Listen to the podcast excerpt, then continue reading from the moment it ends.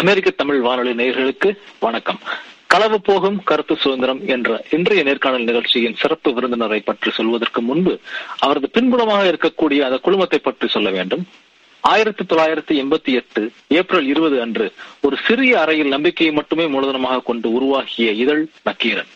வார்த்தை சித்தர் வளம்புரிஜனால் கண்டெடுக்கப்பட்டு தமிழகத்தின் முன்னாள் முதல்வர் திரு எம்ஜிஆர் தாய் இதழில் தனது பணியை தொடங்கி பின்பு தராசு இதழில் பணியாற்றி அந்த பட்டறிவை மட்டுமே மூலதனமாக கொண்டு உருவாக்கிய இதழ் நக்கீரன். இன்று தமிழ் புலனாய்வு பத்திரிகை உலகின் அசைக்க முடியாத இதழ் அரசியல்வாதிகளின் தாக்குதல்கள் வழக்குகள் என அடக்குமுறைகளை தினந்தோறும் சந்தித்தாலும் அவை எல்லாவற்றிற்கும் பணியாது தொடர்ந்து நக்கீரன் ஒரு எதிர்கட்சி என்ற முழக்கத்தோடு பயணிக்கும் இதழ். அதன் ஆசிரியர் திரு நக்கீரன் கோபால் தான் இன்றைய சிறப்பு விருந்தினர். வணக்கம் இந்த நிகழ்ச்சியின் மூலமா உங்கள்கிட்ட பேசுறது ரொம்ப மகிழ்ச்சி. வணக்கம். வணக்கம் தம்பி. வணக்கம். அமெரிக்க தமிழ் வானொலி நேயர்கள் அனைவருக்கும் நக்கீரனின் நக்கீரன் குடும்பத்தாரின் வணக்கங்கள் வாழ்த்துக்கள். இந்த கேள்வி எல்லாம் அமெரிக்கா தமிழ்ல இருந்து இந்த கேள்விகள்ல அந்த தொகுத்து நான் உங்ககிட்ட உங்க சார்பில் நான் கேட்கிறேன்னா முதல்ல தற்போதைய நிகழ்வு இந்த கேள்வி நான் ஆரம்பிக்கிறேன். நக்கீரனுக்கு வழக்கு ஒன்றும் புதுசு இல்ல. ஆனா அக்டோபர் ஒன்பது ரெண்டாயிரத்தி பதினெட்டு ஆளுநரை தாக்கியதாக ஐபிசி நூத்தி இருபத்தி நாலு பிரிவின் கீழ் வழக்கு செய்து கைது கைதானீங்க இது போன்ற நடவடிக்கை பத்திரிகைக்கு எதிரானது கருத்து சுதந்திரத்துக்கு எதிரானது நீங்க நினைக்கிறீங்களா? ஒரு இதழ் ஆசிரியரா நீங்க எப்படி பாக்குறீங்க அதை. கைது பண்ணதே கருத்து சுதந்திரம் கருத்து சுதந்திரம் இல்லாதனால தானே கைது செஞ்சிருக்காங்க. கருத்து சுதந்திரம் ஓப்பனிங்கே ஓப்பனிங்கே வந்து டக் அவுட்டுவாங்க அது மாதிரி. நீங்க கருத்து சுதந்திரம் இல்லாதனாலதான் அந்த அரசு. இல்ல அதுவும் அந்த ஐபிசி நூத்தி இருபத்தி நாலுல கைதானதை பத்தி நீங்க என்ன நினைக்கிறீங்க? அதுதான் முக்கிய கேள்வி. இது வரைக்கும் இந்த வழக்குல கைது ஆயிருக்கீங்களா வந்து அந்த ஐபிசி நூத்தி இருபத்தி நாலு இருக்குல்ல நான் அங்க போய் எக்மோர் கோர்ட்ல என்னை கைது பண்ணி கொண்டு நிறுத்தும் போது எனக்கு இந்த ஐபிசி நூத்தி இருபத்தி நாலே தெரியும். ஏன்னா என் மேல நூத்தி இருபத்தி நாலு ஏ போட்டிருக்காங்க. சார்ஜஸ் போட்டிருக்காங்க. ரெண்டு முறை போட்டிருக்காங்க. அந்த வழக்கு ஒவ்வொரு வழக்குலயும் ஒரு வழக்குல நாங்க வெளியே வந்துட்டோம். இன்னொரு வழக்கு அப்படியே இருக்கும். அது இருக்க ரெண்டுமே நாங்க வெளியே வந்தாச்சு. இப்போ இந்த நூத்தி இருபத்தி நாலு என்ன சொல்லுது அப்படின்னு ஏன்னா நான் என்னை எக்மோர் கோர்ட்டுக்கு கடைசியா கொண்டு போய் என் கூட நிறுத்துறாங்க. அப்போ நான் ஜட்ஜி கேட்கிறாரு நீதிபதி. உங்க மேல என்ன வழக்கு தெரியுமான்னு கேட்டாரு. ஐயா சத்தியமா தெரியாது. நான் வந்து நான் பல முறை கேட்டுட்டேன். என் மேல என்ன வழக்கு அவங்க யாரும் சொல்லலன்னு. அப்போ இந்த மாதிரி இந்த மூணு புத்தகத்தை காமிச்சு நக்கீரன் இதுல காமிச்சு இந்த செய்திக்காக உங்க மேல போட்டிருக்காங்க அப்படின்னு. நூத்தி இருபத்தி நாலு அப்பயும் எனக்கு தெரியாது. ஆனா நூத்தி இருபத்தி நாலு என்னன்னு தெரியாது உங்களுக்கு. இல்ல அப்ப நூத்தி இருபத்தி நாலு போட்டாங்கன்னு தெரியாது. என்ன செக்ஷன் தெரியாது. என்ன வழக்கு எதுக்காக வழக்குன்னு மாத்திரம் எனக்கு தெரியும் அப்போ. அப்போ எங்க வழக்கறிஞர்கள் போயிட்டு போயிட்டு வருவாங்க வந்து சொல்லுவாங்க ஒன் டுவெண்ட்டி ஃபோர் போட்டிருக்காங்க ஒன் டுவெண்ட்டி ஃபோர் போட்டிருக்காங்கன்னா. ஒன் டுவெண்ட்டி ஃபோர்னா என்ன இளவுன்னா எனக்கு தெரியாது. அப்போ இத இத பத்தி எல்லாரும் பேசிட்டு இருக்காங்க. எனக்கு பாஸ்போர்ட் பண்ணி எனக்கு வந்து கொஞ்சம் டைம் கொடுத்தாங்க. அப்பதான் வந்து ஒன் டுவெண்ட்டி ஃபோர். அப்ப என்ட்ராம் சார் தான் வந்து சொன்னாரு. நம்ம இந்து என்ட்ராம் கேள்விப்பட்டிருப்பாங்க எல்லாரும். அவரு அந்த எங்களுடைய வழக்கறிஞர்களோட அவரு இணைஞ்சுக்கிட்டாங்க அவங்க தான் வந்து கோபால் ஒன் டுவெண்ட்டி ஃபோர் போட்டிருக்காங்க. ஒன் டுவெண்ட்டி ஃபோர் என்ன? அப்படின்னு அப்பதான் கேக்குறேன் ஒன் டுவெண்ட்டி ஃபோர்னா கவர்னரை பணி செய்ய விடாமல் தடுத்தல். கவர்னரையும் ஜனாதிபதியையும் பணி செய்ய விடாமல் தடுத்தல். தடுக்கிறது. அடுத்து கவர்னரையும் ஜனாதிபதியும் அசால்ட் பண்றது. அசால்ட்னா நீங்க வந்து பக்கத்துல உட்கார்ந்தவரை நான் அடிக்க முற்படுது முற்படுறது. இல்ல கையை பிடிச்சி அவரை இழுக்கிறது. இந்த மாதிரி அதாவது ஒரு ஒரு வன்முறையில இதுக்குதான் ஒன் டுவெண்ட்டி போருங்கிறாங்க அதனால சுலபமா வந்து நீங்க வெளியே வர முடிஞ்சிருச்சு உங்களால. இதனால. இல்ல இல்ல. நீங்க எழுதுனது ஒரு கருத்து மட்டும்தான். ஆமா. கவர்னரை நான் பார்த்ததே கிடையாது. ஏன்னா இந்த இந்த செக்ஷனே எனக்கு அப்பதான் தெரியும். மாதிரி ஃபோர் போட்டிருக்காங்க. அப்படின்னு சொல்லி. நான் எந்த காலத்துலயும் கவர்னர் பணி செய்ய விடாம நம்மே தடுக்க போறோம். அவரு நான் சுலபமா நான் சொல்லிட்டேன். ஆனா நீங்க உங்களுக்கு ஏர்போர்ட்ல இருந்து உங்களை கைது பண்ணி அப்படியே உள்ள எந்த தகவலும் சொல்லாம தான் நேரா கோர்ட்டுக்கு போடுவோம் இல்லையா இல்லையானே ஆமா ஆமா ஆமா கவர்னர் வந்து நான் இன்னைக்கு வரைக்கும் பார்த்தது இல்லை புகைப்படத்துல பார்த்துருக்கோம் டிவியில பார்த்துருக்கோம். அவர் வந்து அவரு என்னுடைய அரெஸ்ட் பண்ற வரைக்கும் அவர் வந்து தெ- வேலையில இருந்து எல்லா வேலையும் அவர் பார்த்துட்டு தான் இருக்காரு. அப்போ நான் எங்க பணி செய்ய விடாம தடுத்தேன்னு எனக்கு தெரியல. இது அங்க அந்த ஆர்குமெண்ட்ல எங்களுடைய வழக்கறிஞர் என்றாம் பொறுத்தளவுல எங்க ஆர்குமெண்ட் எங்க எங்களுடைய வழக்கறிஞர் கொஞ்சம் நல்ல நல்ல டீம் வச்சிருக்கேன். அவங்க வந்து ஒரு வலுவான வலுவான ஆர்குமெண்ட் வச்சாங்க. அப்போ நீதிபதியும் துணிஞ்சு ஓ ஓ, இந்த மே- இந்த உங்க மேல் சுமத்தப்பட்ட குற்றச்சாட்டு மேலோட்டாகல அப்படின்னு சொல்லிதான் என்னை வந்து ஜெயிலுக்கு அனுப்பல அவ்வளோ இல்ல இப்ப இது சொல்லும் போது இப்ப நீங்க நீங்க ஒரு- இதழில் வந்த ஒரு செய்தினாலதான் வந்து கவர்னர் இந்த மாதிரியான கவர்னர் ஆபீஸ்ல இருந்து உங்களுக்கு இப்படி ஒரு கேஸ் போயிருக்கு. இப்ப இந்த கருத்துரிமை பறிப்புன்னு நீங்க இதை நினைக்கும் போது நம்ம இன்னொரு விஷயத்த பார்க்க வேண்டியது இருக்கு. இப்ப எதிர் முனையில உள்ளவங்க உங்க இதுல சம்பந்தப்பட்டவரை குறித்த அரசு அரசு இருக்கவங்க அவங்களுடைய பாதிப்பு வந்து அவங்களுக்கு வந்து பாதிப்பு அதிகமாகுதுன்னு நினைக்கிறாங்களோ என்னமோ. சோ இந்த கருத்து சோதனைன்ற பேர்ல என்ன வேணா எழுதிடலான்ற ஒரு நிலை வந்து சரியானதா இருக்க முடியுமா? அதே மாதிரி இப்ப எடுத்துக்காட்டா வந்து பாத்தீங்கன்னா காட்சி ஊடகமான திரைத்துறையில வந்து சென்சார் செய்யறதுக்குன்னு ஒரு போர்டு இருக்கு. தணிக்கை செஞ்சு அவங்க தேவையான கருத்துக்களை மட்டும் தான் வர்றாங்க. அப்படி இது மாதிரி ஒரு இதழ்களுக்கு பத்திரிகைகளுக்கு ஒரு குழு தேவைன்னு நீங்க நினைக்கிறீங்களா? இல்ல தேவையில்லை நினைக்கிறீங்களா? இல்ல இப்ப இருக்கிற சட்டங்கள் போதுமானதுதான் தம்பி. இப்ப நீங்க வந்து சட்டங்கள் வந்து இருக்கு. அதாவது ஒரு, இப்ப இந்த ஒரு ஒரு வழக்கு அவதூறு வழக்கு போடுறதுக்கான விதிமுறைகள் எல்லாமே சட்டங்கள் சரியாவே இருக்கு. நீங்க வந்து இவங்க அந்த சட்டங்களை நீங்க பயன்படுத்திக்கிட்டாலே போதும்? அது புதிய சட்டமே தேவையில்லை. அதாவது கருத்துக்களை வந்து எதிர்கருத்தாதான் சந்திக்கணும்.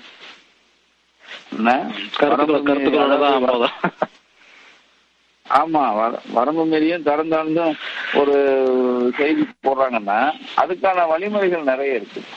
ஏன்னா நீங்க அந்த வரையில அந்த வகையில நீங்க வந்து நக்கீரன் முப்பதாவது ஆண்டு நீங்க நீங்க சொன்னீங்க ஆரம்பிக்கல என்ன என்ன சொல்லும் போது முப்பதாவது ஆண்டு அடியெடுத்து வைக்கிறதுனா முப்பது வருஷமும் நீங்க வந்து ஒரு கருத்து சுதந்திரத்தை மீறி நீங்க வந்து செயல்பட்டு இருந்தா எப்படி விட்டுருப்பாங்க? என்ன அப்படின்னா நீங்க ஒரு ஒரு ஒரு சில- சில விஷயங்களை மக்கள்கிட்ட கொண்டு வந்து வைக்கிறதுக்கு நாங்க நிறைய வந்து விலை கொடுத்து நம்ம கொண்டு வரோம். விலைன்னா நான் சொல்றது துணிஞ்சி. நீங்க வந்து நிறைய இழந்துட்டு அதை கொண்டு வந்து வைக்கிறோம். அது எல்லாருக்கும் மிகையா தெரியுது அது. இந்த சம்பந்தப்பட்ட விஷயமே எல்லாரும் மறந்து விட்ட ஒரு செய்தி. இது நாங்க வந்து அதை நாங்க மறக்க மாட்டோம். எப்பயுமே ஒரு ஒரு ஒரு சம்பவம் நடக்குதுன்னா அது அந்த கடைசி நூல் முடிகிற வரைக்கும் அது வந்து நம்ம கொண்டு வந்து மக்கள்கிட்ட கொண்டு வைக்கணும்னு நாங்க நினைக்கிறோம். அப்படிதான் நிர்மலா விஷயங்கள். ஆமா. அது மட்டும் இல்ல எத்தனையோ விஷயங்கள் நீங்க முதல்ல நக்கீரன் முதல்ல சொல்லும்.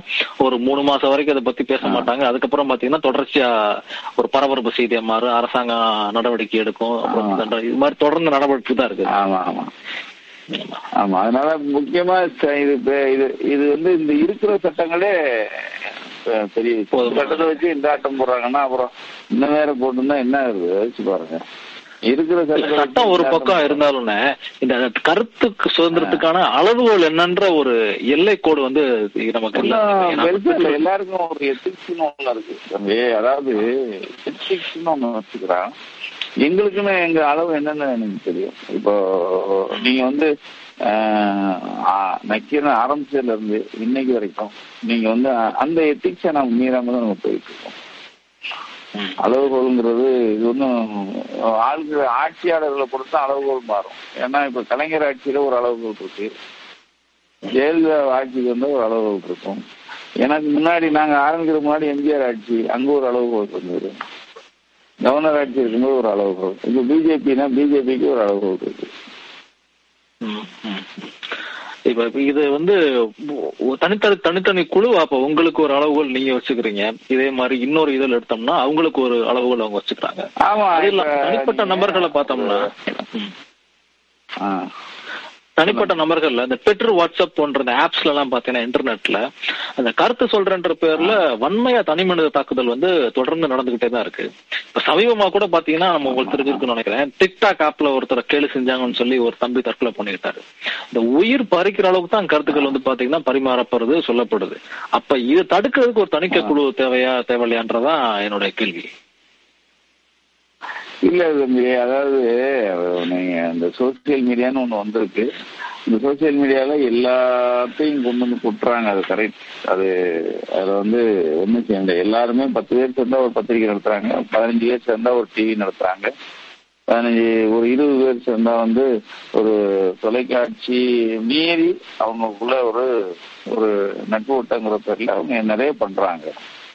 ஆனா இது எல்லாமே சட்டங்கள் இருக்கு. நீங்க நீங்க அவங்க அந்த அந்த அளவுகளுக்குள்ள அவங்க பண்ணிக்கிறாங்க. பண்- பண்ணணுங்கிறதா எல்லாருக்கும் எதிர்பார்ப்பு. நீங்க உதாரணத்துக்கு நீங்க அமெரிக்கா உங்க அமெரிக்காலே வச்சுங்க. இப்ப ட்ரம்ப் வந்து ட்விட்டர்ல தானே பேசுறாராமே எல்லாமே எல்லாமே நிறைய விஷயங்கள் ட்விட்டர்ல தானே ட்விட்டர்லயும் பேசுவார் ஆமா ஆஹ் அமெரிக்கா மாதிரி நாடுகள்லயே ட்விட்டர்ல தான் பத்திரிகை அதாவது ஜனா இது எல்லாருமே அதை கண்டிச்சிருக்காங்க வேலை. ஏன்னா ஒரு ஒவ்வொரு முறையும் ஒரு அந்த ட்விட்டர்ல போற கருத்துக்களுக்கு நிறைய கண்டிச்சிருக்காங்க அப்படின்னு சொல்லுவாங்க. ஏன்னா இப்ப இருக்கிற மோடி எங்க இந்தியாவுடைய நம்ம இந்தியாவுடைய பிரதமர் மோடியே முதல்ல அவங்க கோல் வச்சு வந்ததே ட்விட்டருங்கிற ஒரு விஷயத்தினால. அதை வச்சு அவங்க வந்து. மிஸ்யூஸ் பண்றவங்க இருக்காங்க. நான் இல்லைன்னு சொல்லல. நான் சோசியல் மீடியால மிஸ்யூஸ் பண்றவங்க இருக்காங்க இல்லைன்னு சொல்லல. ஆனா அப்போ அதுக்குன்னு ஒரு தணிக்கை குழு தேவையில்ல நினைக்கிறீங்க நீங்க. அதுக்குன்னு ஒரு தனியா சென்சார் போர்டு தேவையில்ல நினைக்கிறீங்க. அதுக்கு ஒன்றும் தேவையில்லைங்கிறது இல்ல நீங்க கட்டற்ற சுதந்திரங்கிறாங்கல்ல அதுல வந்து ஒரு கட்டற்ற சுதந்திரம். சுதந்திரம். இப்ப அடுத்த கேள்விக்கு போகலாம் அடுத்த கேள்வி வந்து இப்ப அமெரிக்கான்றதுனால ஒரு தமிழ் மக்கள் இருந்து இன்னொரு கேள்வி கேட்டிருக்காங்க.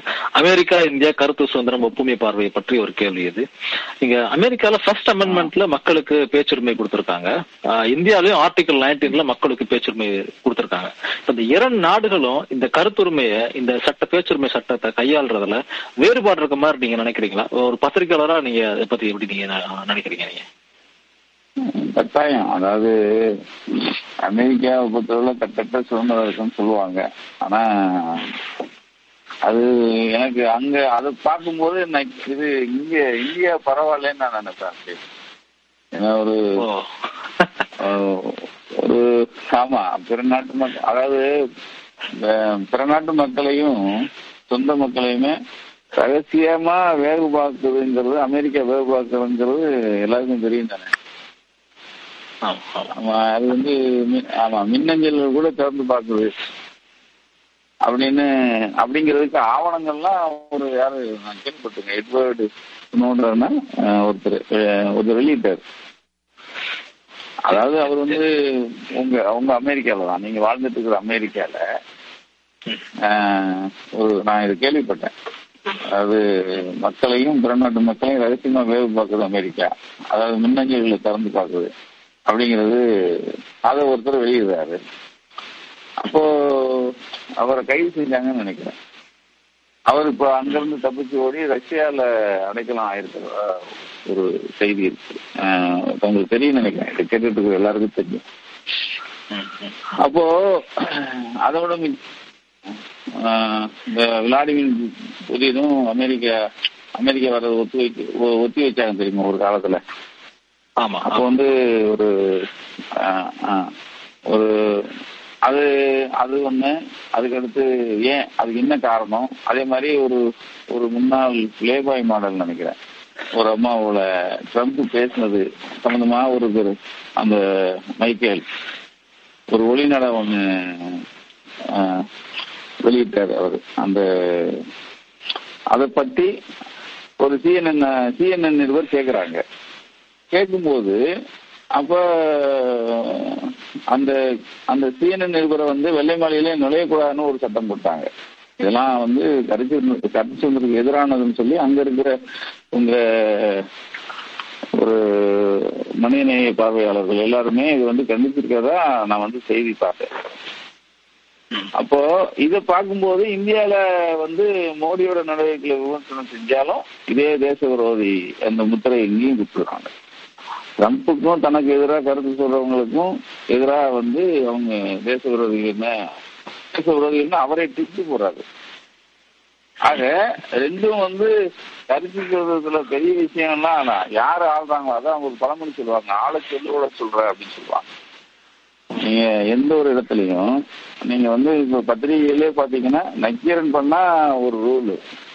மற்ற பத்திரிகை பண்ணா ஒரு ரூல். அப்படிங்கிறது எழுதப்படாத சட்டமா சட்டமா இருக்கு. அந்த கருத்து சுதந்திரத்தை அரசு தனக்கு தேவைக்கு ஏற்ப மாதிரி வளைச்சு பெரிய வேறுபாடு இல்லைன்னு சொல்ல வர்றீங்க. ம். ஆமா ஆமா ஆமா ஆமா. அதாவது பத்திரிகையாளர்கள் ட்ரம்ப் உங்க நாட்டை பொறுத்தவரை பத்திரிகையாளர்களை அவர் வந்து தொடர்ந்து ட்ரம்ப் வந்து இழிவுபடுத்தி இழிவுபடுத்தியும் அஹ், எழுதிட்டும் வராருன்னு நினைக்கிறேன். அதாவது பத்திரிகை வந்து தகவலுக்கு ஆராய் வருதுன்னு ரெண்டாயிரத்தி பதினேழு ஆகஸ்ட் மாதத்துல ஐநா சபையில மனித உரிமைகள் ஹை கமிஷனர் வந்து ஹை கமிஷனர் கூறியிருக்காருன்னு ஒரு நான் ஒரு செய்தியும் பார்த்தேன். ஆக அங்கேயும் அங்கேயும் அதேதான் இங்கேயும் அதேதான். இங்க ஒரு அங்க ஒரு ட்ரம்ப் இங்க ஒரு மோடி. அஹ் தமிழ்நாட்டுல ஒரு எடப்பாடி.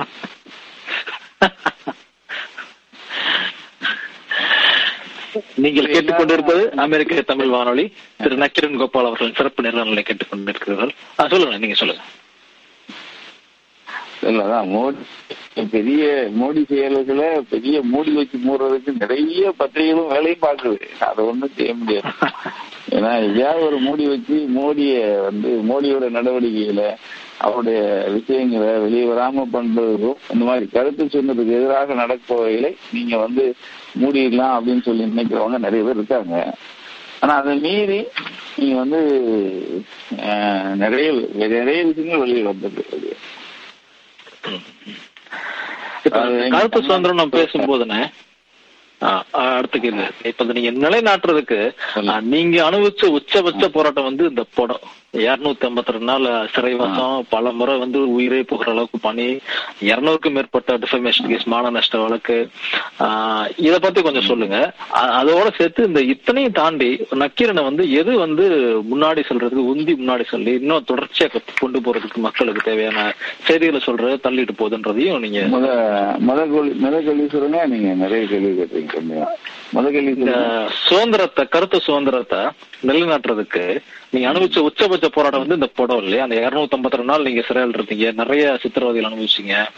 அப்புறம் இது ஒன்னோட மட்டும் முடியல. அதுக்கப்புறம் இந்த பல முறை உயிர் போற அளவுக்கு நிறைய நடந்தது. மான நஷ்ட வழக்கு. கேட்டேன் இந்த இந்த இந்த அனுபவத்தை பத்தி கொஞ்சம் சொல்லுங்க. நிறைய இருக்கு. அது லீவ் போட்டு அரை நாள் லீவ் போடணும். அதாவது அந்த அளவுக்கு இருக்கு. ஏன்னா நான் முப்பது ஆண்டு முப்பது ஆண்டுகள் முப்பது ஆண்டுகளா முப்பதாவது வருஷம் நடந்துட்டு இருக்கு ஏப்ரல் இருபது வந்ததுன்னா எனக்கு வந்து முப்பத்து முப்பது முடிஞ்சு முப்பத்தொன்னுல நாங்க அடியெடுத்து வைக்கிறோம்.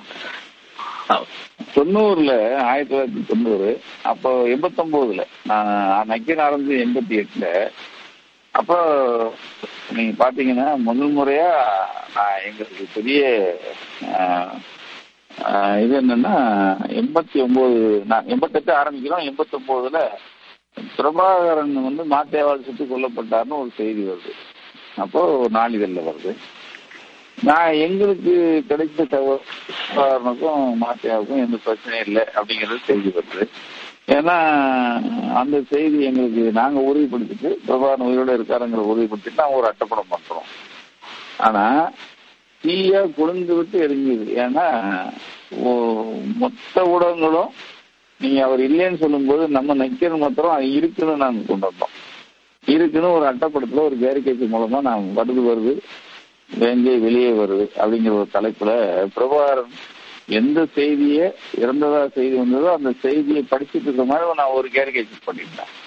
அந்த இஷ்யூல இருந்தே நாங்க வந்து போராட்டத்தை சந்திக்க ஆரம்பிச்சிட்டோம். அந்த இஷ்யூல இருந்தே. அடுத்து மகா மக அந்த வந்து ஜெயலலிதாங்கிற மகராசி வந்துச்சு. அதாவது வந்த நாள்ல இருந்து நீங்க வந்து எங்களை அவங்க இப்போ அவங்க உயிரோட இல்ல. அவங்க போற வரைக்குமே நீங்க வந்து வந்து அணு அணு அணு அணுவா சித்திரவதை பண்ணி எங்களை வந்து அவங்க எப்பெல்லாம் ஆட்சிக்கு வருவாங்க வந்து நக்கீரன் வந்து நீங்க வந்து மிக அளவுல ஆஹ், ஒரு ஒரு சித்திரவதைக்கு ஆளாகும் தொண்ணூத்தி ஒண்ணு எண்பத்தெட்டுல நீங்க எடுத்த படம் தானே அந்த ஜானகி ஜெய் பிரியும் போது நக்கீரன் எடுத்த படம் தானே இல்லையா அவங்களுக்கு அந்த வழக்கு வாதாடுறதுக்கெல்லாம் உபயோகப்பட்டுச்சு? ஆமா ஆமா. இல்ல இல்ல. அது தொண்ணூத்தி நாலு. வந்து ஆட்டோ சங்கர் விஷயத்துல ஆட்டோ சங்கர் விஷயத்துல ஒரு சுப்ரீம் கோர்ட்ல ஒரு ஜட்ஜ்மெண்ட் வாங்கணும் வாங்கணும். இந்த தொண்ணூத்தி ஒண்ணு ஒரு சின்ன உதாரணம் சொல்லணும் நூறு நாள் ஜெயலலிதா வந்து நூறு நாள் ஆட்சி ஆயிடுச்சு. ஆட்சிக்கு வந்துட்டாங்க. நூறு ஆட்சிக்கு வந்து நூறு நாள் ஆன உடனே நூறு நாள் அவங்க பணி செஞ்சதுல ரொம்ப கலைப்பாயிட்டாங்க யாரு? ஜெயலலிதாவும் அவங்களுடைய சசிகலா தோழியும். இவங்க ரெண்டு பேரும் இந்த தலைப்பை நீக்கிறதுக்கு ஊட்டிக்கு வந்து அவங்க ஓய்வுக்காக போறாங்க. ஒரு சின்ன உதாரணம் சொல்றேன். ஓய்வு எங்க அந்த ஊட்டி இருக்கிற புகைப்படக்காரர் வந்து எங்களுடைய அதாவது ஊட்டியில ஒரு ஸ்டூடியோ வச்சிருக்கிற ஒருத்தர் எங்களுடைய முகவர் நக்கனுடைய முகவரா இருக்கார். அவர் எங்களுக்கு ஒரு போன் பண்றாரு. இந்த மாதிரி போலீஸ்காரங்க எல்லாரும் வந்து ஊட்டியில இந்த பத்திரிக்கை அதாவது சாரி ஸ்டூடியோ எல்லாம் பூட்ட சொல்றாங்க. ஏன் ஏன்னு கேக்குறோம். கேட்டா இந்த மாதிரி சிஎம் வராங்களா நாளை கழிச்சு. அதனால இன்னைக்கு நீ நாளையில இருந்து ஸ்டூடியோ பூட்டி இருந்துங்கிறாங்க அப்படின்னு. எனக்கு ஒண்ணுமே புரியல. ஏன் சிஎம் வர்றதுக்கும் ஸ்டூடியோ பூட்டுறதுக்கும் என்னையா சம்பந்தம் தானே? அதானே தெரியலன்னு அந்த முகவர் சொல்றாரு. எனக்கு உடனே அப்பயே உதிச்சது உடனே என்னுடைய எடிட்டோரியல் கூப்பிட்டு சொல்றேன். இந்த மாதிரி இந்த ஜெயலலிதா அவங்க கூட இருக்கவங்க எத்தனை பேர் போனாலும் அந்த ஊட்டிக்கு போய் அவங்க விசிட் பண்ணி வராங்க இல்லையா அந்த புகைப்படம் தான் எனக்கு வேணும் அப்படின்னு சொல்லி அந்த புகைப்படம் எனக்கு வேணும்னு சொல்லி நான் வந்து ஆர்டர் போடுறேன். அந்த அம்மா போய் ஒரு வாரம் அங்க தங்கி இருந்துட்டு திரும்பி வராங்க. திரும்பி வந்த ரெண்டாவது நாள் வந்து எங்களுடைய நக்கீரன்ல அட்டைப்படமே அதோ பார்க்க அந்த எஸ்டேட் தான் அப்படின்னு ஒரு ஒரு அட்டைப்படம் பண்ணுவோம். அந்த அட்டைப்படம் என்ன சொல்லுதுன்னா அது வரைக்கும் ஜெயலலிதாவும் சசிகலாவும் ரெண்டு பேரும் நண்பிகளா இருக்காங்க அப்படின்னு ஒரு செய்தி மட்டும்தான் இருக்கும். ரெண்டு பேருடைய பாஸ்போர்ட் படம் தனித்தனியா தான் இருக்கும். ஆனா நம்ம புகைப்படம் போட்ட நக்கீரன் அட்டையில தான் அந்த ரெண்டு பேருமே ரெண்டு ரொம்ப அந்யோன்யமா ஒரு ஒரு பெரிய இடத்த கையை காட்டி காமிக்கிற மாதிரி அதை ஜெயலலிதா பாக்குற மாதிரி அப்படியே ஒரு அட்டைப்படம் போட்டோம். அதுக்கு டைட்டில் வச்சோம் அதோ பாறக்கா அந்த சைடு தான். ஏன்னா இவங்க எஸ்டேட் பாக்குறதுக்கு தான் விசிட் போறாங்கிறது எங்களுக்கு ஒரு செய்தி வந்தது. அது வந்து கிரேக்மோர் எஸ்டேட்னு ஒரு எஸ்டேட் அந்த எஸ்டேட்டை பாக்குறதுக்கும் ஒரு அந்த ஒரு வாய்ப்பா தான் போயிருக்காங்கன்னு எங்களுக்கு செய்தி வந்தோடனே நாங்க அட்டைப்படத்தில் அவங்களுக்கு டைப் வச்சு. வச்ச அடுத்த நாள் கிட்டத்தட்ட இருபத்தி ஏழு பேரை பிடிச்சி ஸ்டேஷன்ல வச்சு அடிக்கிறாங்க. இருபத்தி ஏழு பேர் யாருன்னா நிக்கிற நாள் கிடையாது. எங்களுக்கு யாரெல்லாம் புகைப்படம் கொடுத்துருப்பாங்கிற சந்தேகத்தின் பேர்ல இருபத்தேழு பேரை கொண்டு போய் அடிக்கிறாங்க. நான் என் மேல மூணு வழக்கு. அரசு ஆவணத்தை திருடிய குற்றம். One twenty one twenty four ஏவும் அதில் போட்டிருந்தாங்க. நான் தலைமுறை ஆகிறேன் ஒரு படம் போட்டதுக்காக நான் நல்லா ஞாபகம் வச்சுங்க ஒரு படம் போட்டதுக்காக இது ஒரு சித்திரவதை. அப்போ நான் வந்து அப்புறம் ஆன்டிசிபேட் தலைமுறை ஆகி ஆன்டிசிபேட் எடுத்து வரோம். அப்ப அந்த என்கொயரிங் ஆபீஸ் ஆனா இதை விட வந்து அந்த கொடை தான் ரொம்ப உங்களுக்கு கடினமான நாட்கள் இல்லையா? அந்த இருநூத்தி ஐம்பத்தி நாள் வந்து சிறையில் இருந்தது. ஆமா. அது இல்ல நான் சொல்றேன். அதாவது என்னன்னா ஒரு படம் போடுறதுக்கே நான் வந்து ஒரு மாசம் நான் அண்டர்கிரவுண்ட்ல இருந்தேங்கிறேன். நீங்க எங்க போய் சொல்லுவீங்க? அதுக்கடுத்து இது ரெண்டாயிரத்தி ஒண்ணு. ரெண்டாயிரத்தி ஒண்ணுல ஆட்சிக்கு வர்றதுக்கு முன்னாடி இவங்க வந்து ஒரு மேனிபெஸ்டோ அதாவது தேர்தல் அறிக்கை பண்ணுவாங்க இல்லையா? அவங்க அதாவது ரெண்டாயிரத்துல ராஜ்குமார் கடத்தப்படுறாரு வீரப்பனால. ரெண்டு அரசுகளும் என்னை வந்து தூதுவனா நியமிக்குது. நான் முதல்ல போக மாட்டேன்னு சொல்றேன். ரஜினி சாரும் நம்ம சிவாஜி சாரு நீங்க கலைஞர் அங்க இங்க கிருஷ்ணா இவர் கர்நாடக முதலமைச்சர். இவங்க எல்லாரும் என்னை போக சொல்லி கம்பல் பண்ணதுன்னு பேர்ல நான் வந்து அதை போக ஒத்துக்கிறேன். ஒத்துக்கிட்ட பிறகு உடனே இவங்க இந்த அம்மாட்ட ஒரு அறிக்கை வருது.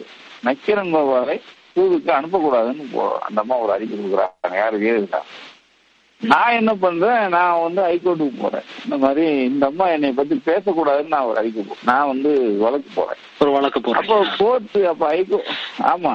கோர்ட்டு ஹைகோர்ட் என்ன சொல்லுது? அப்ப ராமத்தின்னு ஜட்ஜி இருந்தாங்க. அவர் என்ன சொல்றாரு? இது வந்து கர்நாடகத்துல நம்ம வாழ்கிற அறுபத்தஞ்சு லட்சம் தமிழ் மக்கள் சார்ந்த உயிர் சார்ந்த ஒரு விஷயம். இதுல நீங்க அரசியல் பண்ணக்கூடாதுன்னு அந்த அம்மாவுக்கு ஒரு ஸ்டே கொடுக்குறாங்க. இனிமே நக்கிரன் கோபாலை பத்தி பேசக்கூடாதுன்னு ஒரு ஸ்டே கொடுக்குறாங்க. அது ஒரு பக்கம் இன்னைக்கு வரைக்கும் அந்த அம்மா இறக்குற வரைக்கும் அந்த ஸ்டே அப்படிதான் இருந்தது. வேற விஷயம் வச்சுங்க இப்ப என்ன ஆச்சு அந்த வெஞ்சன்ஸ் வைக்கிறாங்க.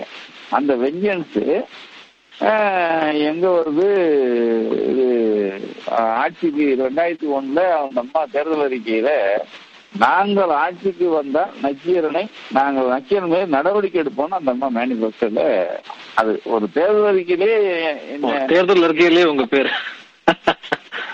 கொடுத்துச்சு. அப்ப எங்களுக்கு அது வந்ததுல இருந்தே வந்தா ஒரு நமக்கு ஒரு இருக்கு அப்படின்னு சொல்லி பொதுவாகவே ஒரு நினைப்பு வரும்ல. அப்படிதான் இருந்தோம். ஆட்சி வந்தாங்க. வந்து அதாவது ரெண்டாயிரத்தி ஒண்ணு ஆட்சிக்கு வந்த உடனே முதல்ல அவங்க அரெஸ்ட் பண்ணது கலைஞர் அரெஸ்ட் பண்ணாங்க. அதுக்கப்புறம் கொஞ்ச நாள்ல என்ன என்ன தேட ஆரம்பிச்சிட்டாங்க. நான் வந்து மூன்றரை மாசம் அந்தகம்ல இருந்தேன். கிட்டத்தட்ட. அப்போ என்னுடைய நிருபரை தூக்கிட்டு போயிட்டாங்க. எங்க நிருபர்கள் மூணு பேர் வந்து வெவ்வேறு வெவ்வேறு இடங்கள்ல கைது செய்யப்பட்டு எல்லாமே காட்டுல கைது செய்யப்பட்ட மாதிரியே ரெக்கார்ட் பண்ணுவாங்க. பல மாதங்கள் அவங்களும் சிறையில இருந்தாங்க. கடைசியா என்ன என்ன வந்து எங்க ஆபீஸ்ல முன்னாடி வச்சு தான் தூக்குறாங்க அவங்களுடைய திட்டங்கிறது வீரப்பன் காடு நக்கீரன் கோபால் ஆயுதங்கள் ஒரு பெரிய அமௌண்ட்டை வந்து வண்டியிலே வச்சு வச்சுட்டே அலைஞ்சாங்க. கிட்டத்தட்ட ரெண்டு மூணு மாசம் என்னை வச்சுக்கிட்டே பணத்தை வச்சுட்டே அலைஞ்சிருக்காங்க. என்னை அரெஸ்ட் பண்ணி காட்டுல வச்சு குடிச்ச மாதிரி கொண்டு வரணும். இது இந்த பயங்கரம் வந்து எங்களுக்கு பொடா கொண்டு வரும்போதே இது நம்ம மேலதான் வரும் அப்படின்னு சொல்லி எல்லாருமே சொல்ல ஆரம்பிச்சாங்க ஆனா கைது பண்ண பிறகு அவங்க பண்ண சித்திரவதை ரொம்ப. அதாவது என்கிட்ட வந்து ஒரே ஒரு ஒரு ஒரு கையெழுத்து தான் கேட்டாங்க. என்னை வந்து ஆறு நாள் வந்து வெறும் ஜட்டியோட ஆறு நாள் வச்சிருந்தாங்க. ஒரு சிந்தாதிப்பட்டி ஸ்டேஷன்ல வெறும் ஜட்டியோட வச்சிருந்தாங்க. அந்த ஆறு நாளும் அவங்க கேட்ட ஒரே ரிக்வஸ்ட் மாதிரி கேட்டது. கடைசியா ரிக்வஸ்டா கேட்கறாங்க முதல்ல ஆர்டர் போடுறாங்க. கடைசியா ரிக்வஸ்டா கேட்டது என்னன்னா கலைஞர் ரஜினி கிருஷ்ணா. அதாவது கர்நாடக முதலமைச்சர் அப்போ. இந்த மூணு பேர் மேல பொடா போடணுங்கிறதுக்காக தான் அவங்க வந்து என்னை என்னை வச்சு என்னை டூலா எடுத்து அவங்க மூணு பேரையும் நீங்க வந்து ஜெ- பொடா போடணும். அவங்க மூணு பேர் மேலேயும் தான் அவங்க வந்து என்னை என்னை சித்திரவதை பண்ணி அந்த கையெழுத்து கேட்டாங்க. நான் போட மறுத்துட்டேன். நீ என்னை கொன்று அதை பத்தி நான் கவலைப்பட மாட்டேன். ஏன்னா என்னுடைய ஒரு கையெழுத்துனால மூணு பேரும் வந்து புடால அரெஸ்ட் பண்ணாங்கன்னா அது இன்னும் ஒரு எவ்வளவு நீங்க வாழ்நாள் பூரா நமக்கு வந்து அது ஒரு பெரிய ஒரு இழுக்குதான். அழுக்கா வரும். ஆமா அது வந்து ஒரு எட்டப்படம் இன்னைக்கு வரைக்கும் சொல்லிட்டு இருக்குமே. இல்லையா? ஏன்னா இது இது இந்த இதுக்காக தான் என்னை வந்து நான் கையெழுத்து போடலைங்கிறதுக்காக கொடுத்த சித்திரவதை இருக்கு இல்லையா? இன்னைக்கு வந்து என்னுடைய இப்ப நான் நான் இப்போ சக மனிதனா நான் வந்து எல்லாம் நல்லா இருக்கேன். அதனோட என்னுடைய இடது கை வந்து தோள்பட்டையில லிகுமெண்ட் டேர் அப்போ வந்து இந்த சிறையில இருக்கும்போது தான் எனக்கு ஆச்சு. என்னை கையை பிடிச்சி அது திருப்பி இருப்பாங்க இன்னைக்கு வரைக்கும் நான் வந்து அந்த ஒரு ஒரு அந்த அந்த ஒரு குறையோடயே வாழ்ந்துட்டு இருக்கேன்.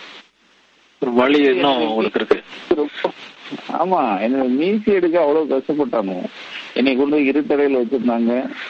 ஆஹ் ஒவ்வொரு முறையும் அப்புறம் ஒரு பைத்தியங்களோட அடைச்சாங்க. இன்னொரு ரொம்ப கொடுமை ஒண்ணு நடந்தது பாத்தங்க. நாங்க தொண்ணூத்தி நாலுல சண்முக சுந்தரனும் ஒரு ஒரு சீனியர் அட்வொகேட் டிஎம்கே அட்வொகேட் அவர் டான்சி விளக்கு போடுறதுக்கு அவர் தான் காரணமா இருந்துச்சுங்கிறதுக்காக அவரை வந்து அவர் வீட்டு வாசல்ல வச்சு ஒருத்தன் வெட்டுறான். பல இடங்கள்ல விட்டுறான். அவர் உயிருக்கு ஊசலாடி மறுபடியும் அவர் காப்பாற்றப்பட்டு வந்தார்னு வச்சுங்க.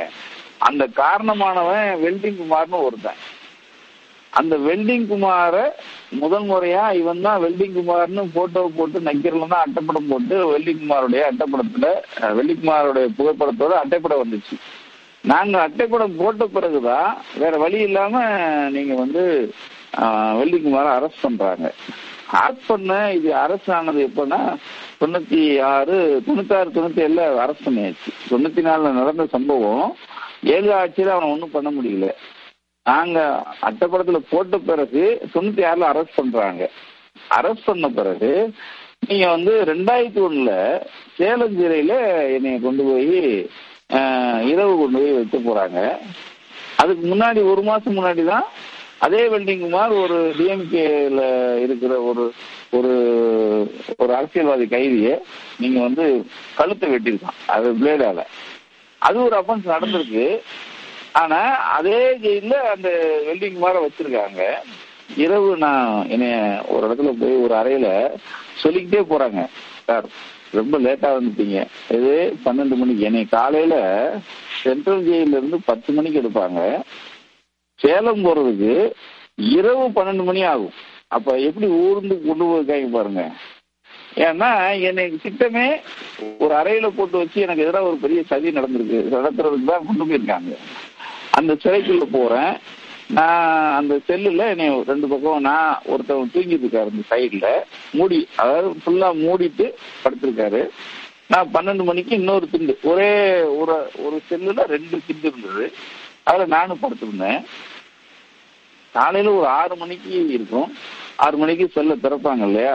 அப்போ எனக்கு ஒரு இன்னொரு செல் இன்னொரு ஆளோட அடைச்சிட்டாங்கன்னு ஒரு பயத்திலேயே பக்கம் பக்கம் தூக்கமே இல்லை காலையில எழுந்திரிச்சு முடிச்சுட்டே அந்த படுத்துக்கிட்டே பாக்குறேன் யாரா இருக்கும் அப்படின்னா சார் வா- வாழ்க்கையில இப்படி ஒரு இந்த ஈரக்குல நடுங்கினது நான் அன்னைக்கு தான். நான் அது மாதிரி இன்னும் இது வரைக்கும் நான் நடுங்கினதே இல்லை. அந்த அளவுக்கு எனக்கு ஒரு நான் பயந்து.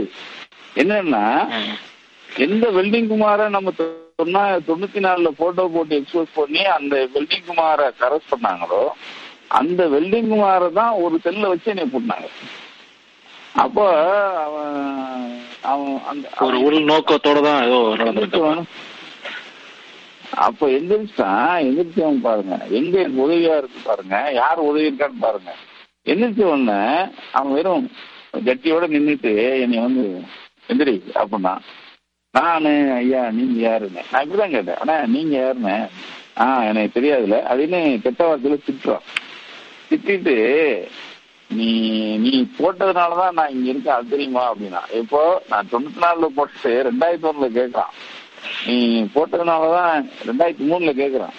இங்க இருக்கேன் தெரியுமா? நீ தான் என்னை மாட்டி விட்ட தெரியுமா நான் ஆனா அப்பயும் நடிக்கிறேன். நான் ஐயா நீ அண்ணா நீங்க யாருண்ணே அப்படின்னு. ஆஹ் உனக்கு தெரியாதுல ஆஹ் ஆனா உன்னைய நான் ஒரு ரெண்டு வருஷமா உன்னைய போடுறதுக்கு அலைஞ்ச தெரியுமா? அப்படிங்கிறான்.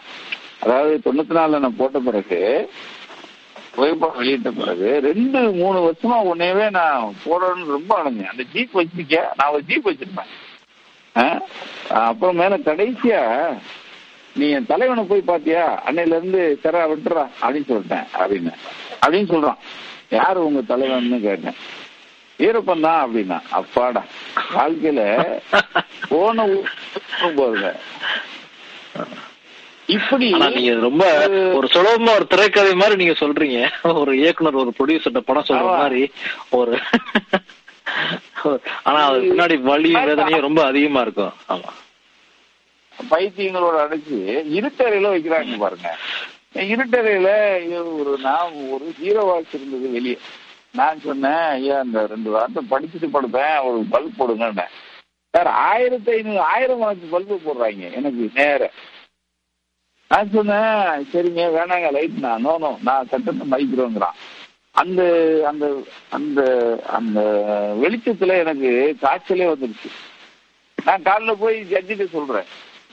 ஜட்ஜி சொல்றாரு ஏன் அவங்களுக்கு இரும்பு இதயமாயா நீங்க என்ன அவன் ஒரு பத்திரிக்கையாரு அவர் ஏன் அப்படி சித்திரவதை பண்றீங்கன்னு கேட்கிறான் ஆஹ் அவரு. இவங்க அங்க வந்து ஒரு மன்னிப்பு கேட்பாங்க.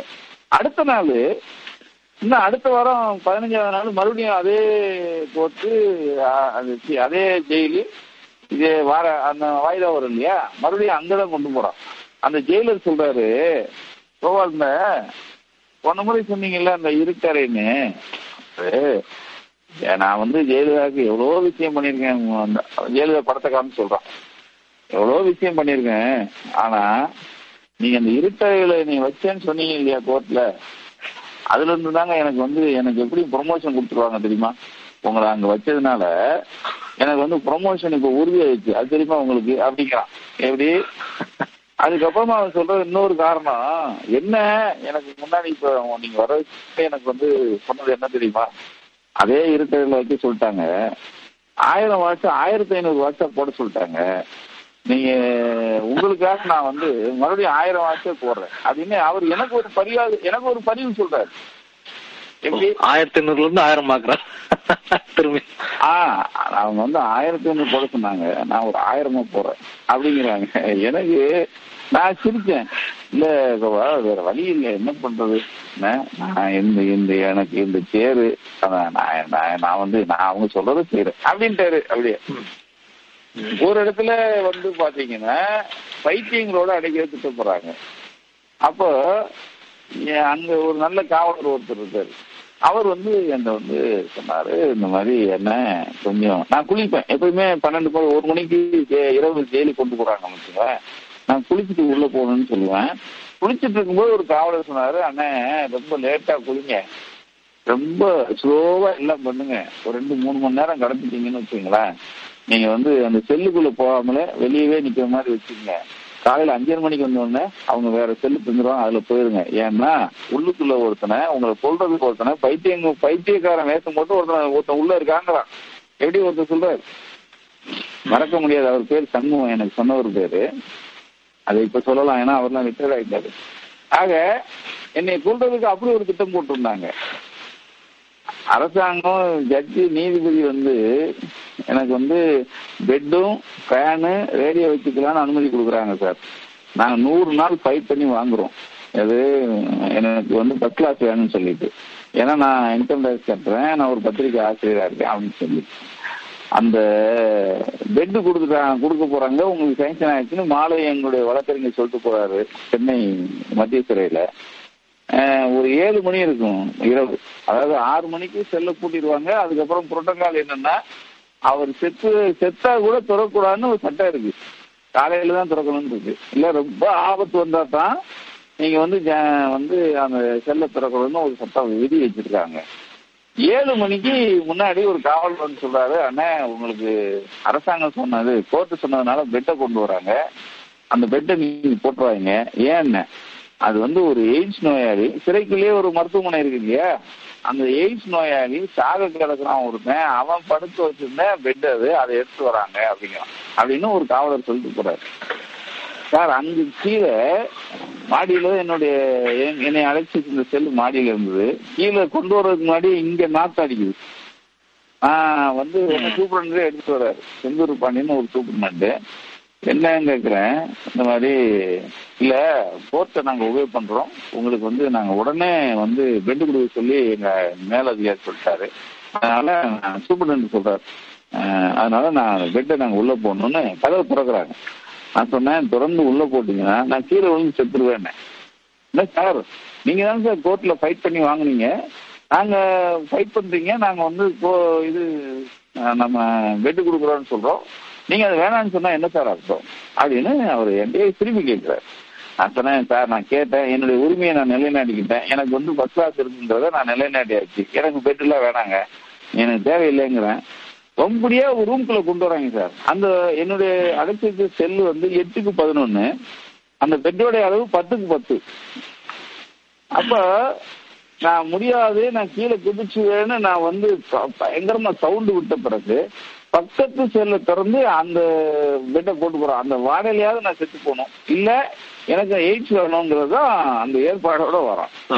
எந்த அளவுக்கு இந்த சித்திரவதை நடந்ததுங்கிறது. ஒன்று ரெண்டு உதாரணத்துக்கு தான் நான் சொல்றேன். ஆனா நீங்க சொல்லும் போது ஒரு ஒரு திரைக்கதை மாதிரி இருந்தாலும் பின்னாடி வலியும் வேதனையும் கிட்டத்தட்ட ரொம்ப அதிகம். அடுத்த கேள்வியே அதான். இப்ப இவ்வளவு வலிகள் இவ்வளவு இதை வச்சுக்கிட்டு எப்படி நக்கிறதுனால திரும்ப முன்னாடி போக முடியுது? அதாவது நீங்க இந்த டெகல்கான்னு ஒரு பத்திரிகை ஒரு கேள்விப்பட்டிருப்பீங்க தம்பி டெகல்கான்னு ஒரு. ஒரு ஆ இல்ல இல்ல டெகல்கான்னு அதாவது ஆயிரத்தி தொள்ளாயிரத்தி தொண்ணூத்தி ஒன்பதுல தருண் தேஜ்பால்னு அவருடைய எடிட்டர் அவர் வந்து இந்தியா டுடேல எல்லாம் எடிட்டரா இருந்தவர் அவர் தான் முத முத இணையதளத்தை வந்து இணையதளம் ஆரம்பிச்சு மிக பிரபலமானது அவர் தான் நீங்க ரெண்டாயிரத்தி ஒன்று ரெண்டாயிரத்தி ஒண்ணு ரெண்டாயிரத்தி ரெண்டுல இந்த குஜராத் கலவரம் நடந்தது கேள்விப்பட்டிருப்பீங்க. அந்த கலவரத்துல வந்து நாங்க தான் அந்த கலவரத்தை தூண்டி இத்தனை பேர் சாகடிக்கிறதுக்கு நாங்க தான் காரணமா இருந்தோம்னு சொல்லி ஒரு பிஜேபி லீடருடைய வாக்குமூலத்தையே பதிவு பண்ணி வெளியே கொண்டு வந்தவங்க அந்த ரெகல்கா குரூப் தான். அதே ரெகல்காவை சேர்ந்த தருண் தேஷ்பால் தான் ரெண்டாயிரத்தி மூணுல இங்க வராரு. எங்க சென்னைக்கு வராரு. என்னுடைய அரஸ்ட பாக்குறாரு அரஸ்ட பார்த்துட்டு அவர் ஒரு பிரஸ் மீட்ல சொல்றாரு பத்திரிகையாளர் சந்திப்புல சொல்றாரு. நான் வந்து நான் டெகல்கான்னு ஒரு பத்திரிகை ஒரு இணைய பத்திரிகை நடத்துறேன். என் கீழே வந்து நூத்தி முப்பத்தி ஏழு பேர் வேலை பார்க்குறாங்க. ஆயிரத்தி தொள்ளாயிரத்தி தொண்ணூத்தி ஒன்பதுல இதே பிஜேபி கவர்மெண்ட் அப்ப ஆட்சி அப்ப பிஜேபி கவர்மெண்ட் தான் இருந்தது. பிஜேபி கவர்மெண்ட் ஆட்சி பண்ண அந்த டெல்லியில நான் வந்து நிறைய விஷயங்களை நான் வெளியே கொண்டு வந்தேன். சீக்கிரட்ஸை வெளியே கொண்டு வந்தேன். ஆர்மியில் நடக்கிற அநியாயத்தை நான் வெளியே கொண்டு வந்தேன். கையூட்டு அதாவது லஞ்சம் வாங்குறத நான் வந்து பணத்தோட கொண்டு வந்தேன். ரெண்டாயிரத்தி ஒண்ணு இந்த கலவரங்களையும் நான் தான் வெளியே கொண்டு வந்தேன். கலவரத்துக்கு காரணமானவங்க பிஜேபி காரங்க தான் ஆர்எஸ்எஸ் காரங்க தான் அப்படிங்கறத நான் வீடியோவோட நான் வெளியே கொண்டு வந்தேன். ஆனா அப்பதான் வந்து என் கூட நூத்தி முப்பத்தி ஏழு இருந்தாங்க. அப்ப எனக்கு உலகம் பூரா பாராட்டு கிடைச்சது. அந்த பாராட்டை அனுபவிக்கிறதுக்கு என் கூட மூணு நூத்தி முப்பத்தி ஏழு பேரும் அனுபவிச்சாங்க. ஆனா இதே பிஜேபி கவர்மெண்ட் வெஞ்சன்ஸ் வச்சு அடிச்சது. Income raid raid raid raid கைது பண்ணல. ஆனா அதை விட அந்த எங்க அலுவலகத்தை அப்படியே சங்கடப்படுத்திட்டாங்க. இந்த சங்கடம் ஒவ்வொரு சங்கடம் வர வர நான் திரும்பி பாக்குறேன் என் பின்னாடி இருந்த நூத்தி முப்பத்தி ஏழு பேர்ல கடைசியா என் கூட இருந்தது மூணு பேர் தான். ஒன்னு நானு இன்னொன்னு என் தங்கச்சி என்னுடைய மேனேஜர் நாங்க மூணு பேர் தான் இருந்தோம். ஆனா நான் இங்கே ரெண்டாயிரத்தி மூணுல நான் இப்போ இப்படி ஒரு பொடா இந்தியாவிலேயே ஒரு மிக மோசமா ஒரு பத்திரிக்கையாளர் மேல பொடா போட்டிருக்கிறத நான் கேள்விப்பட்டுதான் நான் இங்க வரேன். இப்ப நான் இங்க கேள்விப்பட்ட பிறகு ரொம்ப ஆச்சரியமா இருக்கிறது. அவர் கீழே வந்து நூத்தி இருபது பேர் இருக்காங்களாம். ஒருத்தருமே வேலை விட்டு போகலையா? எப்படி? பாருங்க கம்பேர் பண்றாரு. எனக்கு ஒரு பிரச்சனை வரும்போது நான் நல்லா இருக்கும்போது அதை அனுபவிச்ச நூத்தி முப்பத்தி ஏழு பேரும் எனக்கு ஒரு பிரச்சனை வரும்போது என்னை விட்டு போயிட்டாங்க நூத்தி முப்பத்தி நாலு பேரு. ஆனா இங்க நான் ஆச்சரியமா பாக்குறேன் ஒரு ஒருத்தர் கூட வேலையை விட்டு போகல. அப்போ இந்த இந்த டீம் எனக்கு வந்து ரொம்ப நான் வந்து பாராட்டணும்னு நினைக்கிறேன் அப்படின்னு சொல்லியிருந்தார். அதாவது இதுதான் சின்ன ஒரு உதாரணமே. புரியுது புரியுது. ஆனா இத ஒரு கேள்வியாவே கேட்டிருக்காங்க. என்கிட்ட என்கிட்ட வந்து வாஷிங்டன்ல இருந்து ஒரு கேள்வியே வந்திருக்கு. இந்த கேள்வி என்னன்னா வந்து பெரியார் தான் தன் வாழ்நாள்ல பத்தாயிரத்தி ஐநூறு மேடைக்கு மேல பேச்சுக்களை பேசியிருக்காரு. அவர் பேசினதுல அவர் ஒத்துக்கிட்ட எல்லா நிகழ்ச்சிக்கும் அவர் வராம இருந்ததே இல்ல. ஒரு முறை மட்டும் வந்து கடும் வெள்ளத்தால அவருடைய கார் மாட்டதுனால அவரால் வர முடியல. சோ அவருக்கே இப்படி ஒரு இது இருக்கும்போது போற்றக்கூடிய தலைவருக்கே நக்கீரன் மட்டும் தொடர்ந்து எவ்வளவு பிரச்சனை இருந்தாலும் அதோட ஆசிரியர் நீங்க உள்ள இருந்தாலும் சிறையில இருந்தாலும் ஒரு முறை கூட தொடர்ந்து நிக்கா நக்கீரன். அதுவும் வாரத்துக்கு ரெண்டு தடவை. பல இதில் வராம விட்டதே இல்லையே? அது. எப்படின்ற ஒரு கேள்வியும் கேட்டிருக்காங்க. அதுக்கு நீங்க பதில் சொல்லிட்டீங்க. நீங்க உங்க குழுவுக்கு சொல்லி அஹ் இதுதான் இதுதான் அந்த என்னுடைய நான் குடும்பமா பாதிக்கிறேன். அதாவது என்னுடைய நான் வந்து நான் என் கீழே வேலை பார்க்கறத நான் சொல்ல மாட்டேன் எப்பயுமே. ஏன்? என்னுடைய குடும்பத்துல நான் கிரண் குடும்பத்துல நான் முதல் ஊழியர். நான் வந்து முதல் வேலைக்காரனா நான் வேலை பார்க்கறேன். என் கூட பணியாற்றுறவங்க எல்லாருடைய குடும்பமும் பரிச்சயமான தான். நான் வந்து சிறையில இருந்து வெளியே வந்தோடனே வெளியே வரேன் சார். காலையில ஒரு ஐயாயிரம் பேர் என்னை ரிசீவ் பண்ண நிக்கிறாங்க. வெளியே வரும்போது ஒரு ஒரு கார்ல ஏற போறேன். ஒரு ஒரு வயதான ஒரு கிழவி அம்மா ஆஹ், பாட்டி என் கையை இழுத்து பிடிச்சி கைக்குள்ள பேப்பர்ல சுருட்டி வச்சிருந்த ஒரு ஒரு பொட்டலத்தை தருது. நான் டக்குன்னு எடுத்து பாக்குறேன். ஏன்னா என்னடா அது கையில ஒரு உருண்டையா ஒருத்தர் வச்சிருக்காங்க கையில வெடிகுண்டு வச்சிருக்காங்களா அப்படின்னு சொல்லிட்டு பிரிச்சு பாக்குறேன். அந்த அந்த அந்த பேப்பருக்குள்ள வேர்க்கடலை இருக்கு. வேர்க்கடலை அவிச்ச வேர்க்கடலை. அப்ப நான் அந்த இறங்கி அந்த அம்மாட்ட கேக்குறேன் என்ன பாட்டி சொல்லுங்க அப்படின்னு. ஐயா இந்த இந்த ஜெயில்ல எவ்வளவோ பேர் வந்து போறாங்க எவ்வளவு பேருக்கு அரெஸ்ட் ஆகுறாங்க போறாங்க. ஆனா நீ மாத்திரம் வெளியே வரும்போது நான் இருந்து இந்த கல்லையை கொடுக்கணுங்கிறதுக்காக நான் வந்து ஒவ்வொரு நாளும் ஆறரை மணி ஆறு மணிக்கெல்லாம் வந்துருவேன். நீ வந்து வந்துருவ வந்துருவ வந்துருவேன்னு சொல்லி ஒரு அம்மா ஒரு வேர்க்கல்ல விற்கிற ஒரு அம்மா கையில ஒரு பொட்டலத்தை தருது இத நான் நான் எடுத்துட்டு கொண்டு போய் நேர எங்க அம்மாட்ட கொண்டு போய் கொடுக்குறேன். எங்க அம்மா வந்து எங்க அம்மாட்டையும் என் துணைவியார்ட்டையும் கொடுக்குறேன். ரெண்டு பேர்ட்டையும் எங்க அம்மா அப்ப மருத்துவமனையில சீரியஸா இருந்தாங்க. ரெண்டு பேர்ட்டையும் கொண்டு போய் கொடுக்குறேன். என்னடா ஏயில இருந்து வேர்க்கல்ல கொண்டு வந்திருக்கேன்னு எங்க அம்மா கேட்டுச்சு. நான் சொன்னேன் இதாம்மா உங்க வயசுல இருக்கிற ஒரு அம்மா. வெளியே இருந்து எனக்கு கொடுத்துச்சு. அதே மாதிரிங்க ஒவ்வொரு வீட்டுக்கும் நான் போயிருந்தேன். என்னுடைய தம்பிகளுடைய வீடுகள். அதாவது நான் சிறையில இருந்து வந்த உடனே எங்க என் கூட சொல்றது உங்களோட வேலை ஓகே உங்களோட என்னுடைய என்னோட பணியாற்றுகிற எல்லா தம்பிகளுடைய வீட்டுக்கும் நான் போறேன். போய் அவங்கள நன்றி நன்றி சொல்லாம அவங்க கிட்ட இருந்து ஒரு டீ அடிச்சு வருவேன். எல்லார் வீட்டுக்கும் போனேன். இந்த ஒரு ஒரு வாரம் எனக்கு இதான் வேலை. அது வரைக்கும் நான் அந்த அது பத்திரிக்கை தான் வந்துட்டு இருக்கேன் அப்படின்னு சொல்லிட்டு. கடைசியா போனது எங்களுடைய ஹவுஸ் ஓனருடைய வீடு. அதாவது எங்க நான் முதல்ல ரெண்டாவது ஒரு பத்திரிக்கை வச்சிருந்தோம். ஒரு ஆயிரம் ஸ்கொயர் ஃபீட்டு ஆரிங்டன் ரோட்ல. அது கீழே விஜயகுமார்னு ஒரு செட்டியார் தான் அவருடைய செட்டியார் சொல்றது எதுக்குன்னா அடையாளம் சொல்றதுக்காக. அவருடைய வீட்டில் தான் நாங்க மாடியில ஆபீஸ் இருந்துச்சு. அவருடைய பேட்டியில் ரெண்டு பேரு அவர் வீட்டுக்கும் போயிருந்தோம். ஏன்னா என்னை அரெஸ்ட் பண்ணும்போது நான் அந்த ஒரு கஷ்டத்தை அந்த ஹவுஸ் ஓனர் அனுபவிச்சிருப்பார் இல்லையா? அதனால அவருக்கு போய் நன்றி சொல்றதுக்காக போறேன். அப்போ அவருடைய பேட்டியில் ரெண்டு ரெண்டு பிள்ளைகள் எட்டு எட்டு வயசு அவங்க ட்வின்ஸ் ஒரு பிள்ளை ஒளிஞ்சிருந்து பார்த்துட்டு இருக்கு ஒரு பிள்ளை வந்து நேரம் வந்து நிக்குது. அப்ப அவங்க தாத்தா சொல்றாரு இந்த பாருங்க இது பூரா இவங்க ஒட்டுனது. இவங்க அதை ஃபைல் பண்ணி வச்சிருக்காங்க. அதாவது நான் இத்தனை நாள் ஜெயிலன்னு நக்கீரன்ல ஒவ்வொரு இதுலயும் சொல்லுவாங்க. ஒரு கார்னர்ல ஒரு இடத்துல. ஃபர்ஸ்ட் பேஜ்ல கார்னர்ல கீழே கார்னர்ல ஆசிரியர் இத்தனாவது நாள் ஜெயிலில் இத்தனாவது நாள் ஜெயிலின்னு போடுவாங்க. அத ஒவ்வொரு இதுலயும் ஒரு பிள்ளை வெட்டி செவத்துல ஒட்டுமா? அடுத்த பிள்ளை அடுத்த இசு வந்து ஒட்டும் போது அந்த முதல்ல இருக்கிறத எடுத்துக்கொண்டு ஃபைல் பண்ணி வச்சிருக்கு இதை கொண்டு வந்து காமிக்கிறாங்க.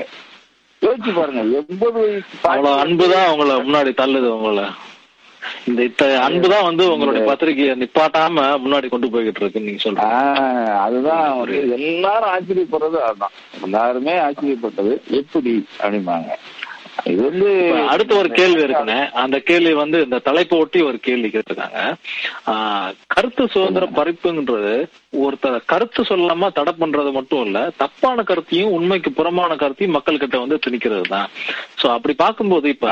ஒரு கட்சிக்கு கட்சி வந்து ஒரு தொலைக்காட்சி அலவரிசை இருக்கு. அவங்களுக்கு தேவையான கருத்தை மட்டும் தான் மக்கள்கிட்ட சொல்றாங்க. இல்ல மத்த தொலைக்காட்சிகளை பாத்தீங்கன்னா விவாத மேடைகள்ல அவங்க சார்ந்த கட்சியோ இல்ல அவங்க சார்ந்த அமைப்பு சார்ந்த ஒரு கருத்துக்களை திணிக்கிறது. இன்னும் சில தொலைக்காட்சிகள்ல இல்ல வலைத்தளங்கள்ல பார்த்தோன்னா அனுபவமற்றவர்கள் தெரியாத கருத்துக்களை வந்து தெரிஞ்ச மாதிரி பேசி இப்படி தொடர்ந்து பாத்தீங்கன்னா ஒரு ஒரு நிகழ்வு நடந்துகிட்டே இருக்கு. இப்ப இந்த போக்கை நீங்க எப்படி பாக்குறீங்க இதை என்னைக்கா ஒரு நாள் நம்ம நிறுத்தணும்னு நினைக்கிறீங்களா? இல்ல என்ன மாதிரி முயற்சி எடுத்து இது வந்து நம்ம தடுக்க முடியாதா நம்ம? இல்ல அது நிறுத்த முடியல தம்பி. அது எப்படி நிறுத்துவீங்க? கட்சி இப்ப வந்து பாத்தீங்கன்னா தொலைக்காட்சியே தொலைக்காட்சி நடத்துறதுங்கிறது மிகப்பெரிய ஒரு பெரிய சாபம்.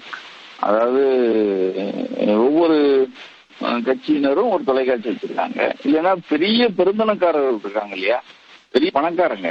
அது உதாரணம் சொல்ல போனா நீங்க வந்து நியூஸ் செவன்ங்கிறது நீங்க வந்து ஒரு கார்னட் ஒரு நம்ம அவர் பேர் என்ன? இப்போ இப்போ கூட கார்னட் மணல் வந்து ஏற்றுமதி பண்ணிட்டு இருக்காரு. அவர்கள் தான் நடத்துறாரு அந்த நியூஸ் செவன் தொலைக்காட்சி புதிய தலைமுறை பாத்தீங்கன்னா எஸ்ஆர்எம் பல்கலைக்கழகம் வேந்தர் பச்சைமுத்தனுடைய பையன் தான் பண்றாங்க. தினத்தந்தி பாத்தீங்கன்னா தினத்தந்தியுடைய எடிட்டர் சுதந்திரன் பையன் பாலசுமணி ஆயத்தன் அவங்க பெரிய குரூப் பண்றாங்க. அஹ், நீங்க ஒவ்வொரு தொலைக்காட்சி இல்ல பத்திரிகைக்கு பின்னாடி மிகப்பெரிய ஒரு தனவந்தர்கள் இருக்காங்க. இப்ப ரிலையன்ஸ் வந்து தான் நியூஸ் எயிட்டின் வந்து ரிலையன்ஸ் பண்ணது. ரிலையன்ஸ் டிவி வந்தது. Zee Tamil Vijay TV Zee தமிழ்ங்கிறது அது ஒரு பெரிய நிறுவனம். விஜய் டிவிங்கிறது ஸ்டார் நெட்ஒர்க்கு சன் டிவி உங்களுக்கு கேட்கவே வேணா அவங்க வந்து அதிமுக எம்பியா இருந்த ஒருத்தர் இப்போ சரி, திமுக எம்பியா இருந்தவர். அவருடைய பையனும் திமுக எம்பியா இருந்தவங்க. பொறுப்புல இருந்தவங்க மினிஸ்டரா இருந்தவங்க. ஆக ஒவ்வொருத்தவங்களும் அந்த பாலிசி வச்சு தானே பண்ணுவாங்க. நீங்க வந்து அது ஏன் பண்றீங்கன்னு கேட்க முடியாது. நீங்க பொதுவாவே இந்த இவங்க சொல்லுவாங்க நான் நடுநிலையா பண்றோம். நடுநிலைங்கிறதே இல்லைங்கிறத நான் சொல்லுவேன் எப்பயுமே. நடுநிலை கிடையாது. மக்கள் இப்ப எப்படி வந்து இந்த சரியான கருத்துக்கள் தவறான கருத்துக்களை புரிஞ்சுக்கிட்டு எப்படி நீங்க மக்கள் வந்து பார்க்கணுன்ற மாதிரி ஏதாவது ஒரு ஒரு அறிவுரை சொல்லுங்க. நீங்க எப்படி சரியான கருத்து தவறான கருத்து? தவறான கருத்து சரியான கருத்து. போல எப்படி எடுத்துக்கிறாங்கன்னா இப்ப நான் கடைசியா நான் சொல்றதுதான். இப்ப இந்த நிர்மலா தேவி விஷயத்திலேயே இப்ப உதாரணம் முன்னாடி சுவாதின்னு ஒரு பெண்ணு கொல்லப்பட்டாங்க. அது ஒரு நுங்கமாக்கம் இதுல சுவாதி சுவாதி. கொல்லப்பட்டாங்க. ராம்குமார் சுவாதி. அந்த சுவாதி கொலையில நீங்க கொல்லப்பட்டது ஒரு உயர்ஜாதி பெண் அவங்க. அவங்க கொல்லப்பட்டதுல கைது பண்ணப்பட்டது ஒரு ஒரு இன்னொரு கீழே இருக்கிற ஜாதியை சேர்ந்த ஒரு பையன் தான் ராம்குமார். கடைசியில ஒரு ஒரு கைது பண்ண கொஞ்ச நாள்லயே முதல்ல கைது பண்ணும் போதே கழுத்தறுபட்டு தான் கைது அவங்க கைது பண்ணாங்க. கழுத்து அறுபட்ட நிலையில தான் பண்ணதா செய்தி சொன்னாங்க. கொஞ்ச நாள்லயே வந்து அவரு சிறையில கரண்ட் வயரை கடிச்சதுனால இறந்துட்டாருன்னு ஒரு செய்தி சொன்னாங்க. இத நீங்க நாங்க வந்து அந்த கொல்லப்பட்ட சுவாதியை பத்தி எழுதியிருந்தோம். தற்கொலை செஞ்சுக்கிட்ட ராம்குமார் தற்கொலை செய்யல அவர் வந்து கொலை செய்யப்பட்டாருங்கிறதையும் போஸ்ட்மார்டம் ரிப்போர்ட்டோட நாங்க வெளியே கொண்டு வரோம் ஆக இந்த செய்திய எப்படி நாங்க கையாளுறோங்கிறது தான் முக்கியம். நீங்க வந்து இப்ப நிறைய ஊடகங்கள் அது சம்பந்தம் இல்லாம அதை கண்டுக்காம போனவங்களும் இருக்காங்க. ஆனா நாங்க இதுக்கு பின்னாடி பெரிய சதி இருக்கு சூழ்ச்சி இருக்கு அப்படிங்கறத கண்டுபிடிச்சு மக்கள்கிட்ட கொண்டு வர்றதுக்காக நாங்க பாடுபட்டு கொண்டு வரோம் இப்போ நீங்க கொண்டு வராத இந்த இந்த ஊடகங்கள் இருக்கு இல்லையா? அதை வந்து நீங்க குறை சொல்லவும் முடியாதுல்ல. ஏன்னா இது ரிஸ்க் எடுக்க வேண்டியிருக்கு. இது போறதுனால இப்போ சுவாதி ஆஹ், சுவாதிங்கிறவங்கள நீங்க பொண்ண பொன்னவ ராம்குமார் இல்ல வேற விஷயங்கள் இருக்குங்கிற பின்னாடி சொல்றதுக்கே நீங்க வந்து தைரியம் வேண்டியிருக்கு. ஆக கருத்து சுதந்திரம் வந்து யாரு பத்திரிகையாளர் பத்திரிகை நடத்துறாங்க இல்லையா? அந்த பத்திரிகை நடத்துறவங்க கையில தான் கருத்து சுதந்திரமே கையில இருக்கு. மக்களும் அது மாதிரி ஒரு பத்திரிகையை மட்டும் பார்க்காம ஒரு தொலைக்காட்சியை மட்டும் பார்க்காம பல இதழ்களை படிச்சு அவங்க சரியான கருத்துக்களை தான் ஆமா. நீங்க ஒரு விஷயம் வச்சுங்களேன் கையில ரிமோட் வச்சிருக்காங்க பாருங்க. அந்த ரிமோட் வந்து ஒரு ஒரு மிகப்பெரிய கருவி அது. அரிய கண்டுபிடிப்பு நிறைய இருக்கு. இந்த ரிமோட்னு ஒண்ணு கண்டுபிடிச்சான் பாருங்க. அவனுக்கு வந்து கோயில் கட்டணும். ஏன்னா இப்போ அதான் ஒரு செய்தி இந்த டிவி அந்த டிவில என்ன சொல்ல போறாங்க? இந்த டிவில என்ன சொல்ல போறாங்க? இந்த டிவில என்ன சொல்ல போறாங்க? நீ மாட்டிக்கிட்டு எல்லாம் முரண்பட்டு இருக்கும். ஒண்ணுக்கு ஒண்ணு முரண்பட்டு இருக்கும். ஏன்னா ஒவ்வொரு தொலைக்காட்சி நடத்துறவங்களுடைய பார்வை அவங்க சார்ந்த அந்த நீங்க ஒரு ஒரு தொழிலதிபர் தானே அதை நடத்துறாரு. அது சார்ந்து இருக்கணும் இல்லைன்னா ஒரு கட்சி சார்பா நடத்திருந்தாங்கன்னா அவங்க யாருக்கு சப்போர்ட் பண்றாங்க? இப்போ ஒவ்வொரு தொலைக்காட்சியும் ஒரு ஒரு ஒரு கட்சிக்கு சப்போர்ட் பண்ணிட்டு தான் ஒரு தொலைக்காட்சி இருக்கும். அப்போ அவங்க அந்த செய்தி எப்படி கொடுக்குறாங்க அப்படிங்கறத நம்மளா ஜட்ஜ் பண்ணிக்கணும். நீங்க இந்த டெய்லி பேப்பர் வரும். வந்து இருக்கும். ஆமா அந்த செய்தி வந்திருக்குன்னு சொல்லுவாங்க. எந்த பேப்பருமே? சரி விட்டுங்க தம்பி இந்த பேப்பரை பாருங்க இந்த. பேப்பர்ல பார்த்தா அது ஒண்ணு இருக்கும். ஆக இது நடுநிலையா செய்தி சொல்றவங்களும் கொஞ்சம் ஒன்று ரெண்டு பேர் இருக்காங்க.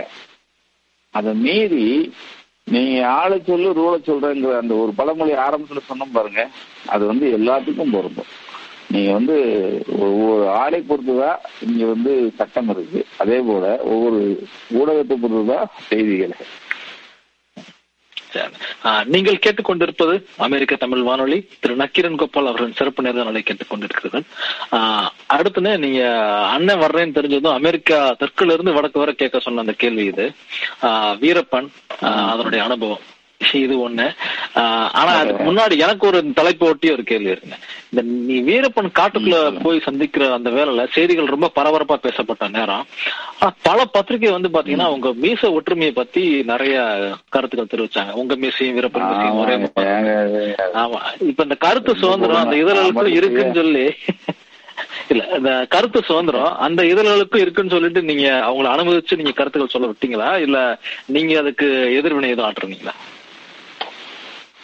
இல்ல, புரியல. அதாவது அவங்க ஊடகங்கள் வந்து கருத்து என்ன சொல்றீங்க? சொல்லுங்க ஊடகம் வந்து இந்த மாதிரி செய்திகள் வந்து உங்க மீச ஒற்றுமை பத்தி நிறைய பேர் பேசினாங்க உங்க மீசையும் வீரப்பன் மீசையும் ஒரே மாதிரி இருக்குன்ட்டு. இப்ப அது அவங்களுடைய கருத்து சுதந்திரம் தான் அந்த இதழ்கள் அது மாதிரி பேசுறது அவங்களுடைய சுதந்திரம் தான் அப்படின்னு சொல்லிட்டு அதை நீங்க அப்படியே. நீங்க விட்டுட்டீங்களா? இல்ல ஏதாவது நீங்க எதிர்வினை ஏதாவது நீங்க அதை ஒட்டி. கேஸ் போடுறதோ? இல்ல இல்ல இல்ல ஒண்ணும் கிடையாது. ஒண்ணும் கிடையாது. அப்படிலாம் இல்ல. அதாவது நீங்க அது வந்து நான் பார்த்துட்டு சிரிச்சுட்டேன் அவ்வளவுதான். நான் எனக்கு ஆங்கிலத்துல நான் ரொம்ப ஆங்கில புலமையெல்லாம் எனக்கு கிடையாது நான் எனக்கு ஃபுளுவெண்டா இங்கிலீஷும் பேச தெரியாது. ஆனா ஆங்கிலத்தை பிடிச்ச ஒரு மிகப்பெரிய ஒரு ஒரு ஒரு ஒற்றை வார்த்தை எனக்கு ஏன்னா தமிழ்ல பிடிச்ச ஒரு வார்த்தைங்கிறது செயல். செயல்ங்கிற வார்த்தை எனக்கு ரொம்ப பிடிக்கும். அதே மாதிரி ஆங்கிலத்துல பிடிச்ச வார்த்தைங்கிறது இக்னோர் அப்படிங்கிற ஒரு வார்த்தை. அதாவது ஒதுக்கிடு அப்படிம்பாங்கல்ல. இக்னோர்னா ஒதுக்கிடு தானே. அதை ஒதுக்கி விடு அப்படித்தானே சொல்லுவாங்க? அந்த இக்னோருங்கிற அதனால இது வந்து இத இக்னோர் பண்ணுங்க அப்படின்னு. இந்த மீசைய நல்ல வேலை நான் பார்த்த போதுங்க தொண்ணூத்தி மூணுல அவன் வீரப்பன் தலைக்கு நாற்பது லட்ச ரூபா விலை வச்சாச்சு. ஆயிரத்தி தொள்ளாயிரத்தி தொண்ணூத்தி மூணுல. ஏன்னா பாலாறுல நடந்த ஒரு தண்ணி வெடி தாக்குதல்ல இருபத்தி ரெண்டு போலீஸ்காரங்க கொல்லப்படுறாங்க. ஒரு பெரிய போலீஸ் ஆபீசர் வந்து கை கால் உடைஞ்சு தூக்கி வீசப்படுறாரு இது வீரப்பன் வச்ச கண்ணி வெடினால. தமிழக போலீஸ் வந்து அந்த இருபத்தி ரெண்டு பேர்ல ஒன்பது பேர் தமிழக போலீஸ் மித்த வந்து கர்நாடக போலீஸ். அப்போ ரெண்டு மாநிலத்திலையும் அவன் உயிருக்கு விலை வைக்கிறாங்க. தமிழ்நாட்டுல வந்து வீரப்பனுடைய உயிருக்கு நாற்பது லட்சம் ரூபா விலை வச்சாங்க. அதாவது வீரப்பனை யாரெல்லாம் காட்டி கொடுக்குறாங்களோ அவங்களுக்கு வந்து நாற்பது லட்ச ரூபா விலைன்னு சொல்லி அவங்க வந்து வாண்டட் லிஸ்ட் போட்டே அடிச்சாங்க.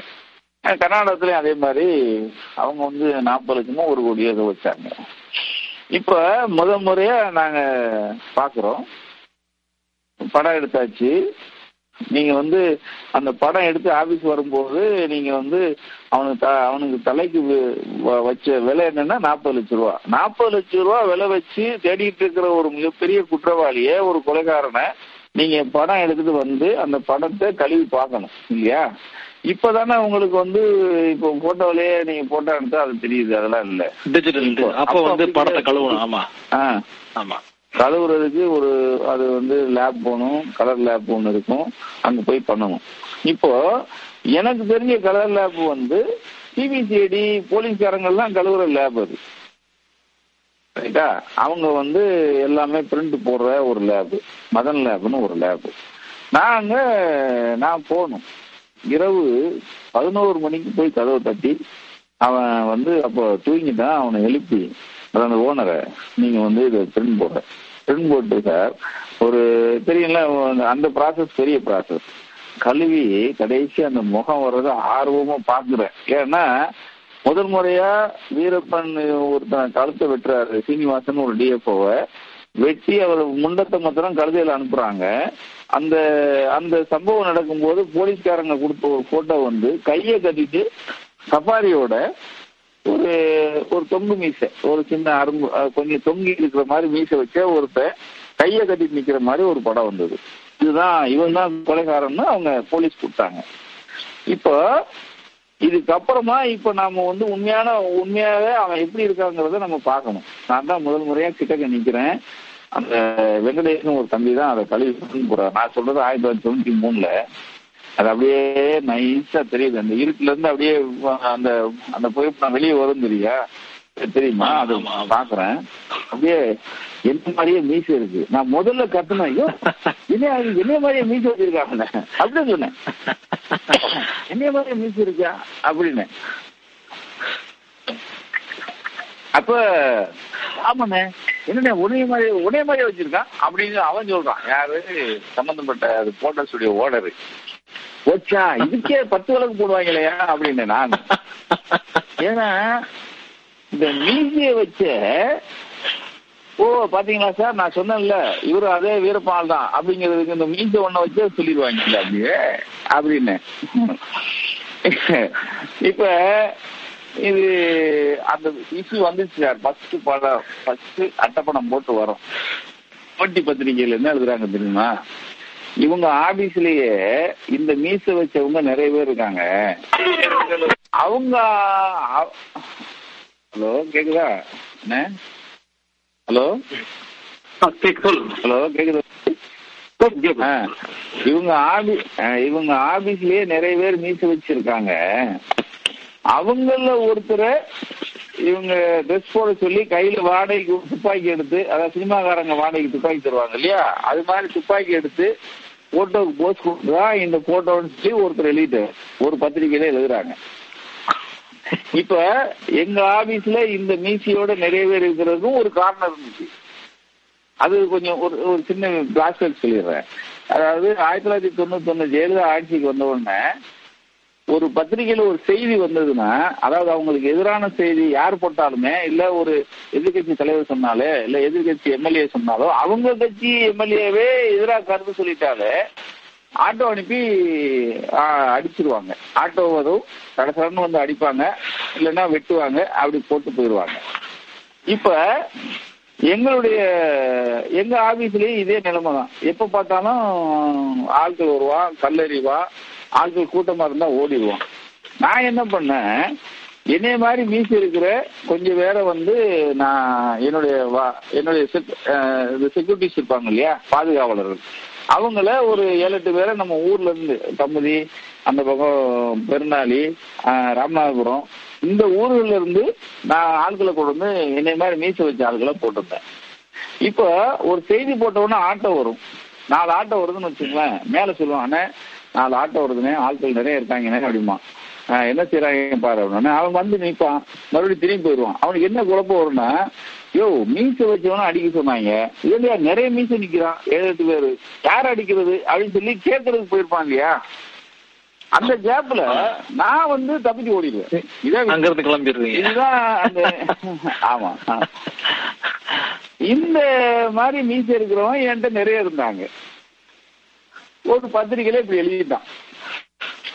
யோசிச்சு பாருங்க நீங்க நல்ல வேலை. அவர் ஜாதி வேற ஏன் ஜாதி வேற. நான் என் ஜாதி வரைக்கும் சொன்னதில்ல. ஏன் ஜாதி வேற அவர் ஜாதி வேற. இதுவும் ஒத்துமையா இருந்ததுன்னு வச்சுங்க. முடிஞ்சு. அதனாலதான் ஏன் வீரப்பன் பார்த்தாரு? அது இப்ப இன்னொரு கேள்வி கேட்டிருக்காங்க. அடுத்த ஒரு கேள்வி கேட்டிருக்காங்க. மோடி தமிழ் ஊடக பிரமுகர்கள் தனிப்பட்ட சந்திப்பு அது வந்து இப்ப சமீபமா நடந்துச்சு. அந்த சந்திப்புக்கு வந்து நக்கீரனுக்கு அழைப்பு இருந்துச்சா? அழைப்பு வரலண்ணே வரல. அதாவது ஒரு கொஞ்ச நாளைக்கு முன்னாடி இந்த இது சந்திப்புகளுக்கு முன்னாடி ஒரு ராகவன் ஒருத்தர் அவர் வந்து பிஜேபி இருக்காரு. அவர் வந்து. என்னை சந்திக்கணும்னு எனக்கு நேரம் நேரம் கேட்டாரு.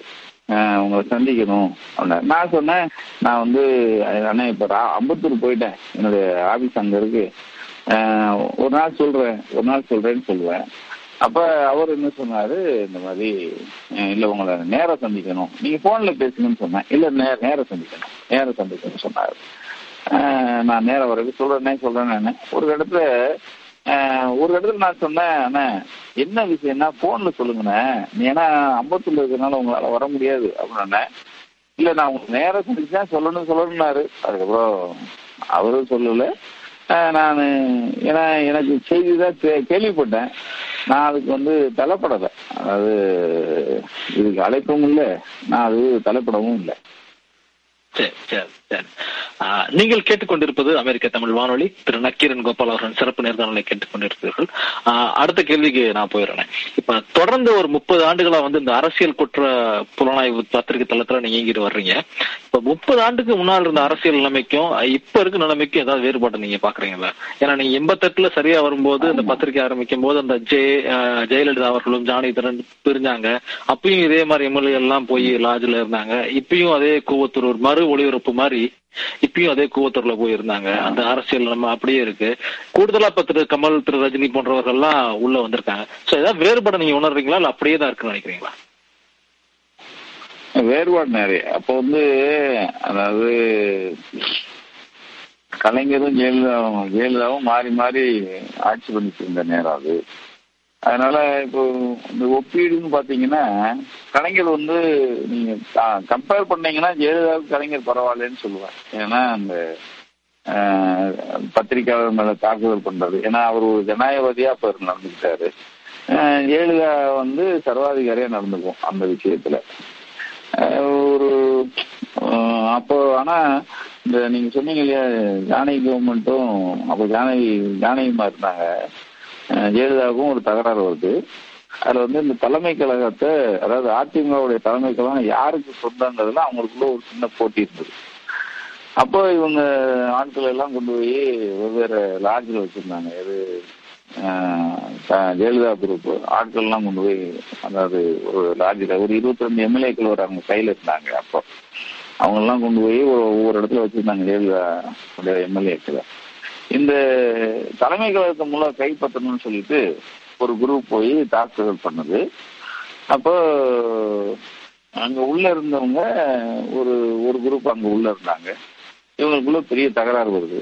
அடுத்த நாள் செய்தி என்னன்னா இந்த தகராறுல ரெண்டு பேரும் யாருடைய யாருக்கு சொந்தம்ங்கிறத நிரூபிச்சுட்டு கோர்ட்டு மூலமா நிரூபிச்ச பிறகு நீங்க வாங்கன்னு சொல்லி அப்ப இருந்த திமுக கவர்மெண்ட் அந்த அதிமுகவுடைய அலுவலகத்தை நீங்க பூட்டிடுறாங்க. தலைமை அலுவலகத்தை பூட்டிடுறாங்க.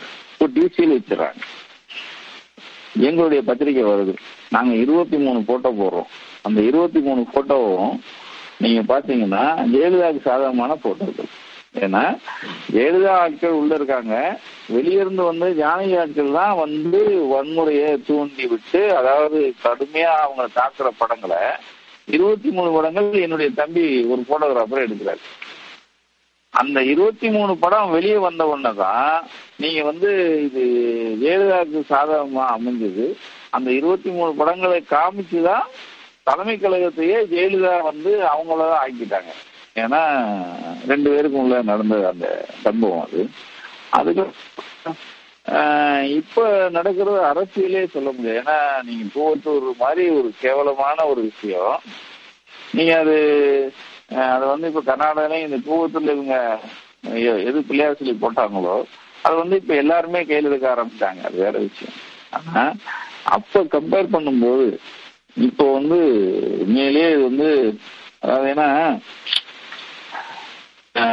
இந்த மேல இருக்கிறவன் பாத்துக்குவான்னு ஒரு பழமொழி இருக்கு பாருங்க. எல்லாத்தையும் மேல உள்ளவன் பாத்துக்குவான் அப்படிம்பாங்க பாருங்க. அது மாதிரி இங்க மேல இப்ப இருக்கிற இங்க சென் இது தமிழ்நாட்டை ஆட்சி பண்ணிட்டு இருக்கிற ஆட்சியாளர்களுக்கே கருத்துரிமை கிடையாது. நீங்க கருத்துரிமையை பத்தி நம்ம இப்ப பேசிட்டு இருக்கோம். இங்க இருக்கிற ஆட்சியாளர்களுக்கே கருத்துரிமை இல்லைங்கிறது தான் என்னுடைய கருத்து. ஏன்னா மேல என்ன சொல்றாங்களோ அதை வச்சுதான். அதாவது மேல என்ன நான் சொன்னேன் ஆமா அதாவது மக்கள் பிரதிநிதியா இருக்கிற இவங்க தங்களுடைய அதிகாரத்தை மத்திய அரசுடைய பிரதிநிதியான ஆளுநர்கிட்டயே அடகு வச்சு தானே உட்கார்ந்துருக்காங்க. அதனால நீங்க வந்து அப்பைக்கும் இப்பைக்கும் கம்பேர் பண்ணும்போது அப்ப வந்து முப்பது ரெண்டு மார்க் போறோம்னு வச்சுக்க அப்பயும் பாஸ் ஆகல. இப்போ வந்து என்ன ஒரு ஒரு மார்க் போகலாம் நூத்தி. அவ்வளவு இதா இருக்குன்னு சொல்றீங்க மோசமா இருக்குன்னு சொல்றீங்க. ஆமா ஆமா ஆமா. ரொம்ப மிக கேவலம் வெளியே சொல்ல முடியாது. ஏன்னா இந்த இந்த இப்ப நடக்கிற அரசியல் இதெல்லாம் பார்க்கும்போது ஒரு ஒண்ணு இல்லைங்க ஒரு ஆர்கே நகர்னு ஒரு தேர்தல்ங்க. ஆர்கே நகர் தேர்தல்னு ஒரு தேர்தல் இப்போ ஒரு இடைத்தேர்தல் வந்தது. ஒரு இடைத்தேர்தல் வந்து இருபது ரூபா டோக்கன் கொடுத்து ஜெயிச்சிட்டாங்க அப்படின்னு செய்தி. இதனால கலைஞரும் ஜெயலலிதாவும் இறந்து கலைஞர் முன்னாடி ஜெயலலிதா இறந்துட்டாங்க. ரெண்டாயிரத்தி பதினாறுலயே ஜெயலலிதா அம்மா இறந்துருச்சு. அவங்களுக்கான தேர்தல் இடைத்தேர்தல். அவங்க தொகுதி தான் இல்லையா? ஜெயலலிதா அம்மாவோட ஆர்கே நகர். ஆமா ஆமா அந்த தகுதி. அதுக்கு தான் அந்த இருபது ரூபா டோக்கன் வந்து ஜெயிச்சது. இதுக்கு அடுத்து இப்ப இந்த ரெண்டு இடைத்தேர்தல் வைக்கணும். ஒரு உள்ளாட்சி தேர்தல் நடத்தல. இப்ப மறுபடியும் இந்த ஒரு பதினெட்டு பேர் எம்எல்ஏக்கள் பிரச்சனை வந்துருச்சு.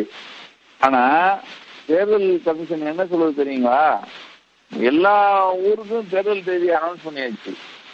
இந்த பதினெட்டு பதினெட்டு தொகுதி வந்து இப்ப லேட்டா தான் பண்ணாங்க. அதை நான் விட்டுறேன். ஆனா மிச்சம் இருக்கிற ஒரு ரெண்டு தொகுதி இங்க தேர்தல் வைக்கணும் முன்னாடி. இந்த பதினெட்டு தொகுதிக்கு முன்னாடி ஒரு ரெண்டு தொகுதி வைக்கணும். அதுக்கு அவங்க சொன்ன காரணம் என்ன தெரியுங்களா? தமிழ்நாட்டில் மழை இருப்பதால் இடைத்தேர்தலில் தள்ளி வைக்கப்படுகிறதுங்கிறான். யாரு? சென்னையில சென்ட்ரல்ல இருக்கிறவங்க. ஆமா. நீங்க மத்த எல்லா ஊர்கள்லயும் எல்லா மாநிலத்திலயும் இருக்கிற இடைத்தேர்தல்ல எல்லாத்தையும் சேர்த்து மாநில அளவிலான தேர்தலையும் அவங்க வந்து தேதி குறித்து வைக்கிறாங்க. ஏன் தமிழ்நாட்டுல வைக்கல அப்படின்னு கேட்டா மழை வெள்ள மழை அதிக அதிகமாக இருப்பதால் இல்ல மழை அதிகரிப்பு மழை மழையை வந்து நாங்க எதிர்நோக்கி இருப்பதால நான் வந்து இந்த தேர்தலை நாங்க வைக்கிறேங்கிறோம் யோசிச்சு பாருங்க. இது இது ரொம்ப வெளியே சொன்னாலும் கேவலம். நம்ம வந்து இப்போ அமெரிக்க வாழ் மக்கள்கிட்ட நம்ம பேசிட்டு இருக்கோம். தமிழ்நாட்டை பத்தி நம்ம பேசுறோம். நம்ம வாழுகிற இடத்தை எப்பயுமே கேவலமா பேசக்கூடாது. ஆனா வேற வழி இல்லை. இந்த இந்த விஷயத்த சொல்லித்தானே ஆகணும். இப்ப இன்னொரு கேள்வி ஒரு ஒரு அருமையான கேள்வி வந்திருக்குண்ணே இது இது நக்கீரன் அவர்களின் இளமையின் ரகசியம் என்ன அப்படிங்கிறது. ஆனா நானே இந்த கேள்வி கேட்கணும் நான் கல்லூரி படிக்கும் போது பார்த்த அதே அளவுக்கான உருவம் அதே மீசை அதே மாதிரி ஒரு முப்பது நாற்பது வருஷம் நீங்க எப்படி இருக்கீங்களா? அது அது வீடியோ. எங்க வீடியோ வந்துன்னா எங்க வீட்டம்மா பக்கத்துல உட்கார வச்சிருப்பேன் ஏங்க பாருங்க அந்த கேள்வி நான் சொல்லுங்க நான் எப்பயுமே ஒரு இடத்துக்கு போவேன். அண்ணா என்னண்ணா அப்படியே இருக்கீங்க? இருக்காங்க எங்க வீட்டை மாட்ட சொல்லியாம நானு. அதாவது ஒண்ணும் இல்ல தம்பி. ஓடிக்கிட்டே இருக்கும். நான் நேற்று கூட எனக்கு ஒரு அவார்டு கொடுத்தாங்க. ஒரு வி மேகசின் ஒரு அவார்டு. அடுத்து இந்த பிகைனுட்னு ஒரு இதுல அவார்டு அனௌன்ஸ் பண்ணியிருக்காங்க இது எல்லாமே நீங்க வந்து நான் வந்து நம்ம ஒரு பெரிய புகழ் கிடைச்ச உடனே தலைகீழ நிக்கிறதும் கிடையாது. நம்ம வந்து பிரச்சனைகளை சந்திக்கும் போது நாங்க வந்து ஐயோ அப்படின்னு சொல்லி இடிச்சு போய் உட்கார்றதும் கிடையாது. நாங்க ஓடிக்கிட்டே இருக்கோம். ஏன் ஓடுற? அப்படின்னா பின்னாடி துரத்துக்கிட்டே இருக்காங்க அப்படின்னு நான் எப்பயுமே சொல்லுவேன். ஆக அஹ், இந்த- எனக்கு இப்ப வயது அறுபது. அறுபது நான் தொட்டுட்டேன் ஆனா இன்னும் எவ்வளவு நாள் ஓடுவீங்க அப்படின்னு யாராவது கேட்டா அதாவது உரம் இருக்கிற வரைக்கும் ஓடுவையா? நீ ஏன் கவலைப்படுற? ஆனா என்ன நான் நான் ஓடிக்கிட்டே இருப்பேன் அப்படின்னு நான் சொல்லி நான் சொல்லுவேன் எப்பயுமே. நான் ஓடுவேன் அப்படின்னு. ஆக இந்த இந்த இளமை அதெல்லாம் நான் அது அதுக்குள்ளேயே தான் போல. ஆனா என்னுடைய அதாவது இந்த நக்கீரன் நக்கீரன் ஆரம்பிக்கும் போது நம்ம ஒன்றும் பெருசா இன்வெஸ்ட்மெண்ட் ஆரம்பிக்கல நீங்க ஆரம்பிக்கும் சொன்னீங்க இல்லையா? வெறும் நாலாயிரத்தி நூத்தி இருபது ரூபா தான் அந்த நக்கீரன் ஆரம்பிக்கும் போது என் கையில இருந்தது. இன்னைக்கு இன்னைக்கு வந்து ஒரு வீழ்ச்சமா வளர்ந்துருக்கு. பெரிய லெவல்ல வளர்ந்துருக்கு. இதுக்கு பின்னாடி நான் மாத்திரம் இல்ல என்னுடைய புள்ளி நான் பொது நான் பொதுவா சொல்லுவேன். நக்கீருடைய முதல் ஊழியர்னு சொல்லுவேன். இந்த இத்தனை பேருடைய உழைப்பு ஓடிக்கிட்டே இருக்கும் ஓடிக்கிட்டே இருக்கும். இது எவ்வளவு நாள் ஓடுவீங்க? எனக்கு வந்து அதான் நீங்க வந்து எழுத அப்பயே ஆயிரத்தி தொள்ளாயிரத்தி தொண்ணூத்தி ஒண்ணுல ஆட்சி வந்துருச்சு. வந்த உடனே எனக்கு வந்து தொடர்ந்து தாக்குதல் இருக்கு. அதுக்கப்புறம் ரெண்டாயிரத்தி ஒண்ணு பயங்கர தாக்குதல். பயங்கரமான தாக்குதல். அது வந்து நக்கீரனை அழிச்சிடணும்னு ரொம்ப பாடுபட்டாங்க. அப்ப மூணு கேள்வி எங்க முன்னாடி வந்தது. ஒண்ணு வந்து காம்ப்ரமைஸ் ஆகி போயிடணும். அதாவது ஆளுங்கட்சியோட ஆட்சியாளர்களோட காம்ப்ரமைஸ் ஆயிடணும். காம்ப்ரமைஸ் ஆனா அடிபணிஞ்சிருது. இல்லைன்னா அந்த அம்மா முன்னாடி கை கட்டி அம்மா நீங்க சொல்லுங்க நான் என்ன வேணாலும் செய்யறேன் அப்படின்னு சொல்லணும் ஒண்ணு. அது ஒரு வாய்ப்பு. ரெண்டாவது வாய்ப்பு நீங்க வந்து இல்ல கூட்டிட்டு ஓடிடணும். அதாவது முடியல. என்னால உங்கள்ட்ட நான் அடிபடிஞ்சு போக முடியாதுங்க அப்படின்னு சொல்லிட்டு பத்திரிகை துறையை வேணான்னு கூட்டிட்டு ஓடிடணும். மூணாவது வாய்ப்பு எல்லாத்தையும் எதிர்த்து நின்று ஃபைட் பண்ணி நிற்கணும் முடியுமா? அப்படிங்கிற ஒரு கேள்வி. அது நாங்க மூணாவது நாங்க பிடிச்சுக்கிட்டோம். இந்த மூணாவது பிடிச்சதுனால நக்கீரன் ஆரம்பிச்சு நக்கீருடைய இது எல்லாருக்குமே தெரியும். நான் சிவபெருமான் புரா- புராணத்துல சிவபெருமான் சாரி திருவிளையாடல் புராணத்துல சிவபெருமானுக்கும் நக்கீரருக்கும் நடந்த அந்த சண்டை அந்த சண்டை அந்த உரையாடல் எல்லாருக்கும் தெரியும். அதுல ஒரு வார்த்தை மாத்திரம் சிவனுக்கும் நக்கீரனுக்கும் சண்டை வரும்போது சிவன் வந்து கோபமா பேசுவார். அங்கம் பொழுதுபட அறிவால் மெய் பூசி பங்கம் படபரண்டு கால் பரப்பி சங்குதனை கீர் கீரனா இருக்கும் நக்கீரனோ எனது பாட்டை குறை கூறத்தக்கவன் அப்படின்னார் அதுல என்ன அர்த்தம்னா பெரிய நல்லா இருக்கும். என்ன அர்த்தம்னா அதாவது நீ வந்து ஒரு வளைய ஜாதிக்காரன் நீ வந்து தங்க எடுத்து நெத்தி வேர்வை நிலத்துல சிந்துற அளவுக்கு அறுத்து பொழைச்சு பொழைச்சு சாப்பிடுறவன் ஒரு கீழ் ஜாதிக்கார ஒரு தாழ்த்தப்பட்டவன் நீ உயர் ஜாதியில இருக்கிற நான் எழுதின பாட்டை நீ குறை சொல்றியாங்கிறது அது அர்த்தமே. நான் வந்து ஒரு உயர் ஜாதியில பிறந்தவன் என்ன நீ பார்த்து நீ குறை சொல்றியா அப்படின்னு சிவனுக்கு கோவம் வரும். அப்ப நம்மால் சொல்வார் நக்கீரன் சங்கருப்பதெங்கள் குலம் சங்கரனார் கேது குலம் சங்கை அறந்துண்டு வாழ்வோம். போல் இறந்துண்டு வாழ மாட்டோம் அப்படின்ற அதாவது ஐயா நான் தாழ்ந்த ஜாதி. நான் வந்து சங்கெடுத்து அறுத்து நெத்தி வேறு நிலத்துல செஞ்சு உழைச்சி நான் வந்து சாப்பிடுறேன். உன்னை மாதிரி பிச்சை எடுக்கல அப்படிம்பார் இப்ப இதுல எங்க வருதுன்னா அங்கேயே மேல் ஜாதி கீழ் ஜாதி மேல்தட்டு கீழ்த்தட்டு எல்லாமே வருது. ஆக நக்கீரன் ஒரு உழைச்சி சம்பாதிக்கிற உழைச்சி சாப்பிடுற ஒ- ஒரு உழைப்பாளியா தான் அவன் அறியப்படுறான் நக்கீரனை அந்த அந்த தலைமை புலவனை. ஆக அந்த வழி வந்த அந்த வழி வல்ல வந்தேன்னு சொல்லல. அந்த பேரை தாங்கின நக்கீரன் இன்னைக்கு வரைக்கும் ஓடிக்கிட்டே இருக்கும். அதுவும் பேராதரவு. இப்ப நீங்க சொல்றீங்க இப்ப அமெரிக்கா வாழ் ஆஹ், மக்கள் வந்து நீங்க வரீங்கன்னு சொன்னோம்னா அவ்வளவு கேள்விகள் வந்திருக்குது உண்மையிலேயே அதெல்லாம் வந்து ஒரு குடுப்பனை பெரிய குடுப்பனை இல்லை.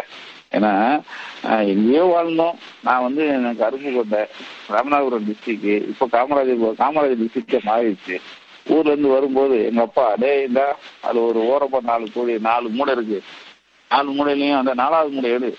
அது ஒரு அஞ்சு கோடி இருக்கு. கொண்டு போய் நாட்டு கெட்டு போயிருக்கு. நீ போய் திருப்பிட்டு வரானே நான் அனுப்பல. வந்தேன். சென்னைக்கு வரேன். நான் ஒரு பிகாம் கிராஜுவேட்டு நான் முதல்ல ஒரு அரிசி கடையில் வேலை பார்த்தவன் தான். அந்த அரிசி வேலை பார்த்துட்டு இருக்கும்போது நிம்மதியா இருந்தேன். ஒரு சொந்தக்காரர் வந்தாரு. பிகாம் படிச்சிருக்கேன். மெட்ராஸுக்கு வா பேங்க்ல வேலை வாங்கி தரேன்னு சொன்னாரு. இங்க வந்தேன். நடுத்தரில் விட்டுட்டு போயிட்டாங்க. யாரு வேலை வாங்கி தரேன்னு அவரு. நான் ஒவ்வொரு கம்பெனியும் முதல்ல சில்வர் கம்பெனி இப்போ பட்டர்ஃபிளை கம்பெனி கேள்விப்பட்டிருப்பீங்க அந்த கம்பெனியில முறை ஆயில் போற பையனா தான் என்னை சேர்த்தாங்க. அங்கேருந்து மறுபடியும் ஒரு ரப்பர் கம்பெனி வைக்கிறேன். அங்கேருந்து மறுபடியும் தோத்துட்டு ஊருக்கு போறேன். மறுபடியும் வரேன். ஒரு படம் வரைஞ்சிருக்க நீ போய் பத்திரிக்கை வேலைகள்ங்கிறாங்க அப்படித்தான் நான் தாய் ஆபீஸ் போனேன். தாய் ஆபீஸுக்கு காலையில ஒரு பதிமூணு பேர் வேலையை விட்டு போயிட்டாங்க. அதனால எந்த கழுது வந்தாலும் வேலை கொடுக்குற அளவுக்கு தாய் ஆபீஸ் இருந்தது நான் போனேன். எனக்கு வேலை கொடுத்தாங்க. நான் ஒரு லே அவுட் ஆர்டிஸ்டா எனக்கு அறிவிப்பட்டு எனக்கு வேலை கொடுத்தாங்க. அதுல இருந்து அப்படியே திருச்சி தராசுன்னு வந்தோம். தராசு ஒழுங்கா இருந்திருந்ததுன்னா நான் நக்கினே ஆரம்பிச்சிருக்க மாட்டேன். தராசு பத்திரிக்கை அப்போ மூணே முக்கால் லட்சம் போயிட்டு இருந்தது. அவங்களுக்கு அவருக்கு வந்து கட்சி ஆரம்பிச்சு அவர் வந்து பெரிய அரசியல்ல பதவி வரணும் அப்படின்னு சொல்லி அவருக்கு அவரு முன்னெடுத்தாரு. எங்களுக்குள்ள ஒரு கருத்து வந்து வெளியே வந்தோம். நான் வெளியே வந்த உடனே என்னை நம்பி ஒரு பத்து பேர் அங்கிருந்து வந்தாங்க. வேற வழி இல்லாம பத்து பத்து அறையில நக்கீரன் ஆரம்பிச்சோம். இந்த நக்கீரன் பேரை கொடுத்தது எனக்கு காசு போன ஒரு அண்ணா அண்ணன் தான் கொடுத்தாங்க. அதுவும் எந்த எதிர்பார்ப்பு இல்லாம கொடுத்தாரு. அந்த நக்கீரன் வந்த பிறகு நக்கீரனா வாழ்றது கஷ்டப்படும். எதுக்காக சொன்னேன்னா அது வரைக்கும் நாட்டுல ஊர்ல இருந்து வரும்போது நான் நாட்டை திருத்த போறேன்னு வரவே இல்லை. நீங்க சில பேர் சொல்லுவாங்க ஐயா நான் பிறக்கும் போதே நான் வந்து பேனாவோட பிறந்தேன் இல்ல நான் பிறக்கும் போதே நான் திருப்பள்ளியில இருந்தே அந்த அநியாயத்தை நான் வந்து தட்டி கேட்பேன். நான் போய் எங்க போனாலும் நான் சட்டையை பிடிப்பேன். அப்பெல்லாம் நான் பொய் சொல்ல விரும்பல. நான் ஒரு பிழைப்புக்காக வந்தேன். வந்த இடத்துல நக்கீரன் கிடைச்சது. நக்கீரன் கிடைச்ச போது நக்கீரன் நான் வாழ்றதுக்கு நிறைய இழந்துட்டோம். இன்னைக்கு பாத்தீங்கன்னா என் மேல டெபோமெட்ரி வழக்கே ஒரு இருநூறுக்கு மேல இருக்கும். ஒரு எஃப்ஐஆர் நீங்க வந்து ரெண்டாயிரத்தி பன்னெண்டுல ஒரு செய்தி போட்டதுக்காக இருநூத்தி அறுபத்தோரு எஃப்ஐஆர் போட்டிருந்தாங்க மூணு கொடால பண்றதுக்கு முன்னாடி கொடால அரெஸ்ட் ஒரு நாள்ல மட்டும் ஒரு நூத்தம்பது வழக்கு கிட்ட போட்டாங்கல்ல? எனக்கு அது நூத்தம்பது வழக்கா நூத்தி அஞ்சு நூத்தி அஞ்சு வழக்கு. ரெண்டாயிரத்தி ரெண்டாயிரத்தி மூணுல ஆயிரத்தி தொள்ளாயிரத்தி தொண்ணூத்தி மூணுல ஒரே நாள் நூத்தி அஞ்சு வழக்கு போட்டாங்க. ரெண்டாயிரத்தி பன்னெண்டுல ஒரே நாள் இருநூத்தி அறுபத்தி ஒரு எஃப்ஐஆர் போட்டாங்க. எப்படி அளவு கூடுதுன்னு பாத்துங்க அவர்கள் அவ- இளமையின் ரகசியம் வந்து தொடர் ஓட்டம் தான் சொல்றீங்க. தொடர் ஓட்டமும் தொடர்ந்து ஏங்கிக்கிட்டு இருக்கிறதும் இந்த மாதிரி ஏற்ற இறக்கங்களும். இப்பயும் நான் திரும்பி பார்த்தேன்னு வச்சுக்கோங்களேன். சரி களைப்பா இருக்கு உட்காருவோம்னா பின்னாடி இருக்கிற அந்த வழக்கு எல்லாம் தொருத்துமா ஏய் உட்காராத ஓடு அடிமம். அப்போ இருக்கும். இப்ப என் மேல இருக்கிற வழக்குகளுக்கெல்லாம் நீ திரும்பி பார்த்தா மூணு மர்டர் கேஸ் நாலு கடத்தல் வழக்கு ஒரு பொடா வழக்கு ஒரு ஆயுத வழக்கு இதெல்லாம் நீங்க திரும்பி பாத்தீங்கன்னு வச்சுங்க எத்தனை வருஷம் நீங்க உள்ள இருக்கணும்? அதுக்கு நீங்க ஓடிட்டே இருக்கலாமே. இந்த இளமைக்கு பின்னாடி இவ்வளவு இருக்குங்கிறதுக்காக சொல்ல வரேன். இளமை இல்ல. தொடர் ஓட்டம் தான் உங்களை இளமையா வச்சு. ஆனா என்ன? அமெரிக்க மக்கள் வந்து நான் இளமையா இருக்கிறத எங்க வீட்டுக்காரமா பார்க்காம போச்சு. அதுக்கு சொல்றது அவங்க மட்டும் எனக்கு. அவங்க என்ன எந்திரி திரும்ப ஒரு கடிதம் போட்டே சொல்லிடுறோம். அஹ் நீங்கள் கேட்டுக்கொண்டிருப்பது அமெரிக்க தமிழ் வானொலி. திரு நக்கீரன் கோபால் அவர்களின் சிறப்பு நேர்காணலை கேட்டுக்கொண்டிருக்கிறீர்கள் ஆஹ் இறுதியா ஒரு கேள்விண்ணே அந்த கேள்வியோட நிகழ்ச்சியை முடிச்சுக்கலாம். இப்ப இருக்க இளம் தலைமுறைகளுக்கு வந்து இந்த அச்சு ஊடகங்களை பத்தியான என்ன மாதிரி ஆஹ், நினைச்சுக்குது? என்ன மாதிரியான ஒரு கருத்து இருக்கு நீங்க நினைக்கிறீங்க? அது இல்லாம இந்த அரசாங்கம் வந்து ஏன் இப்ப இருக்க அந்த ஊடகங்கள் மேல ரொம்ப அடிக்கடி வந்து செய்திகள் கொடுக்கறதுலயோ இல்ல தொடர்ந்து பிரஸ் கான்ஃபரன்ஸ் நடக்கிறதுல ரொம்ப தாமதம் ஏற்படுது? இது எதனால நினைக்கிறீங்க? முதல் முதல் கேள்வி வந்து இப்ப இருக்க இளம் தலைமுறைகள் வந்து பிரஸ் பத்தி இந்த மீடியா பத்தி என்ன நினைக்கிறாங்க நீங்க நினைக்கிறீங்க? அச்சு ஊடகங்களை குறிப்பா அவங்கள மாதிரி இதழ் பத்திரிகைகள் பத்தி என்ன நினைக்கிறாங்க நீங்க நினைக்கிறீங்க? அதாவது இப்போ எனக்கு கட்டற்ற சுதந்திரம் அதுல இருக்கு. ரெண்டாவது செல்லு இருக்கு பாருங்க.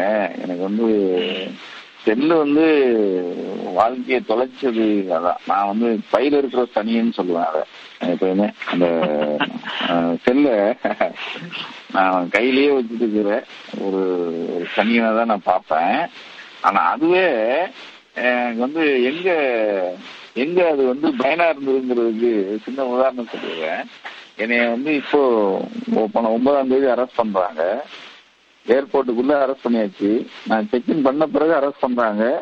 அரெஸ்ட் பண்ணியது ஏழு ஐம்பது சொன்னாங்க காலையில. எட்டு அஞ்சுக்கு ஏர்போர்ட்ல இருந்து இறங்குறோம். ஏர்போர்ட்ல என்னை என்னை வந்து கைது பண்ணி இறக்குறாங்க. என் பின்னாடி முன்னாடி வண்டி பின்னாடி வண்டி என் வண்டி இறங்குது.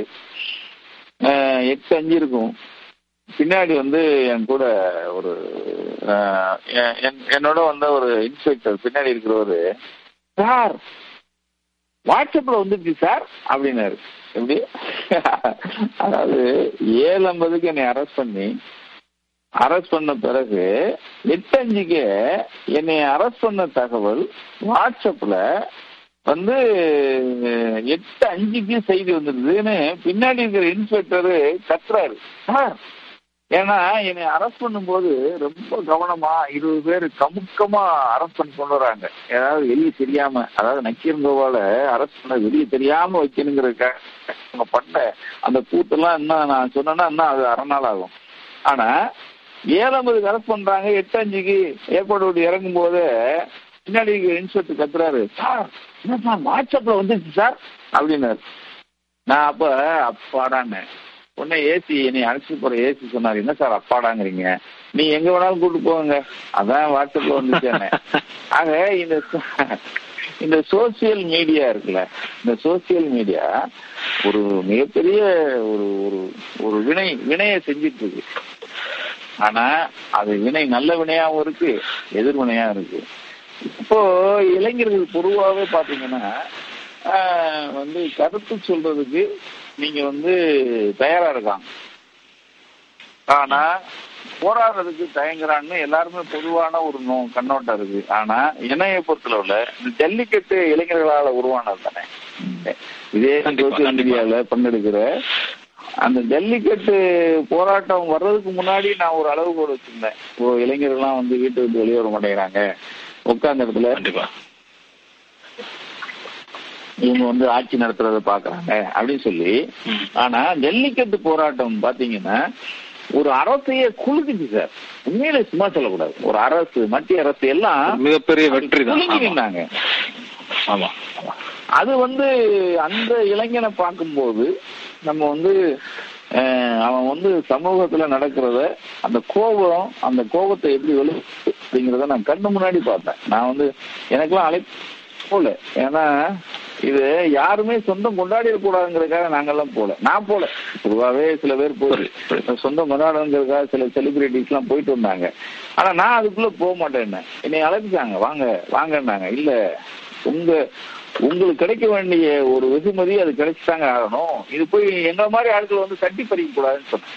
நீங்க வந்து எப்பயுமே ஒரு போராட்டம் நடக்கிற கடைசியில போய் இந்த மூடி திறக்கிறதுக்காக தான் இந்த மூடி வந்து நல்லா டைட்டா இருக்கும் எல்லாரும் கை வைப்போம் கடைசியில ஒருத்தன் திறந்து நான் தானா திறந்தேன் அப்படிமான்ல அது மாதிரி. அந்த மாதிரி வந்துடக்கூடாதுங்கிறதுக்காக இந்த இந்த ஜல்லிக்கட்டு. ஜல்லிக்கட்டு போராட்டத்துக்கு பிறகு நீங்க வந்து யூத்து ரொம்ப விஜிலன்ஸா இருக்காங்க.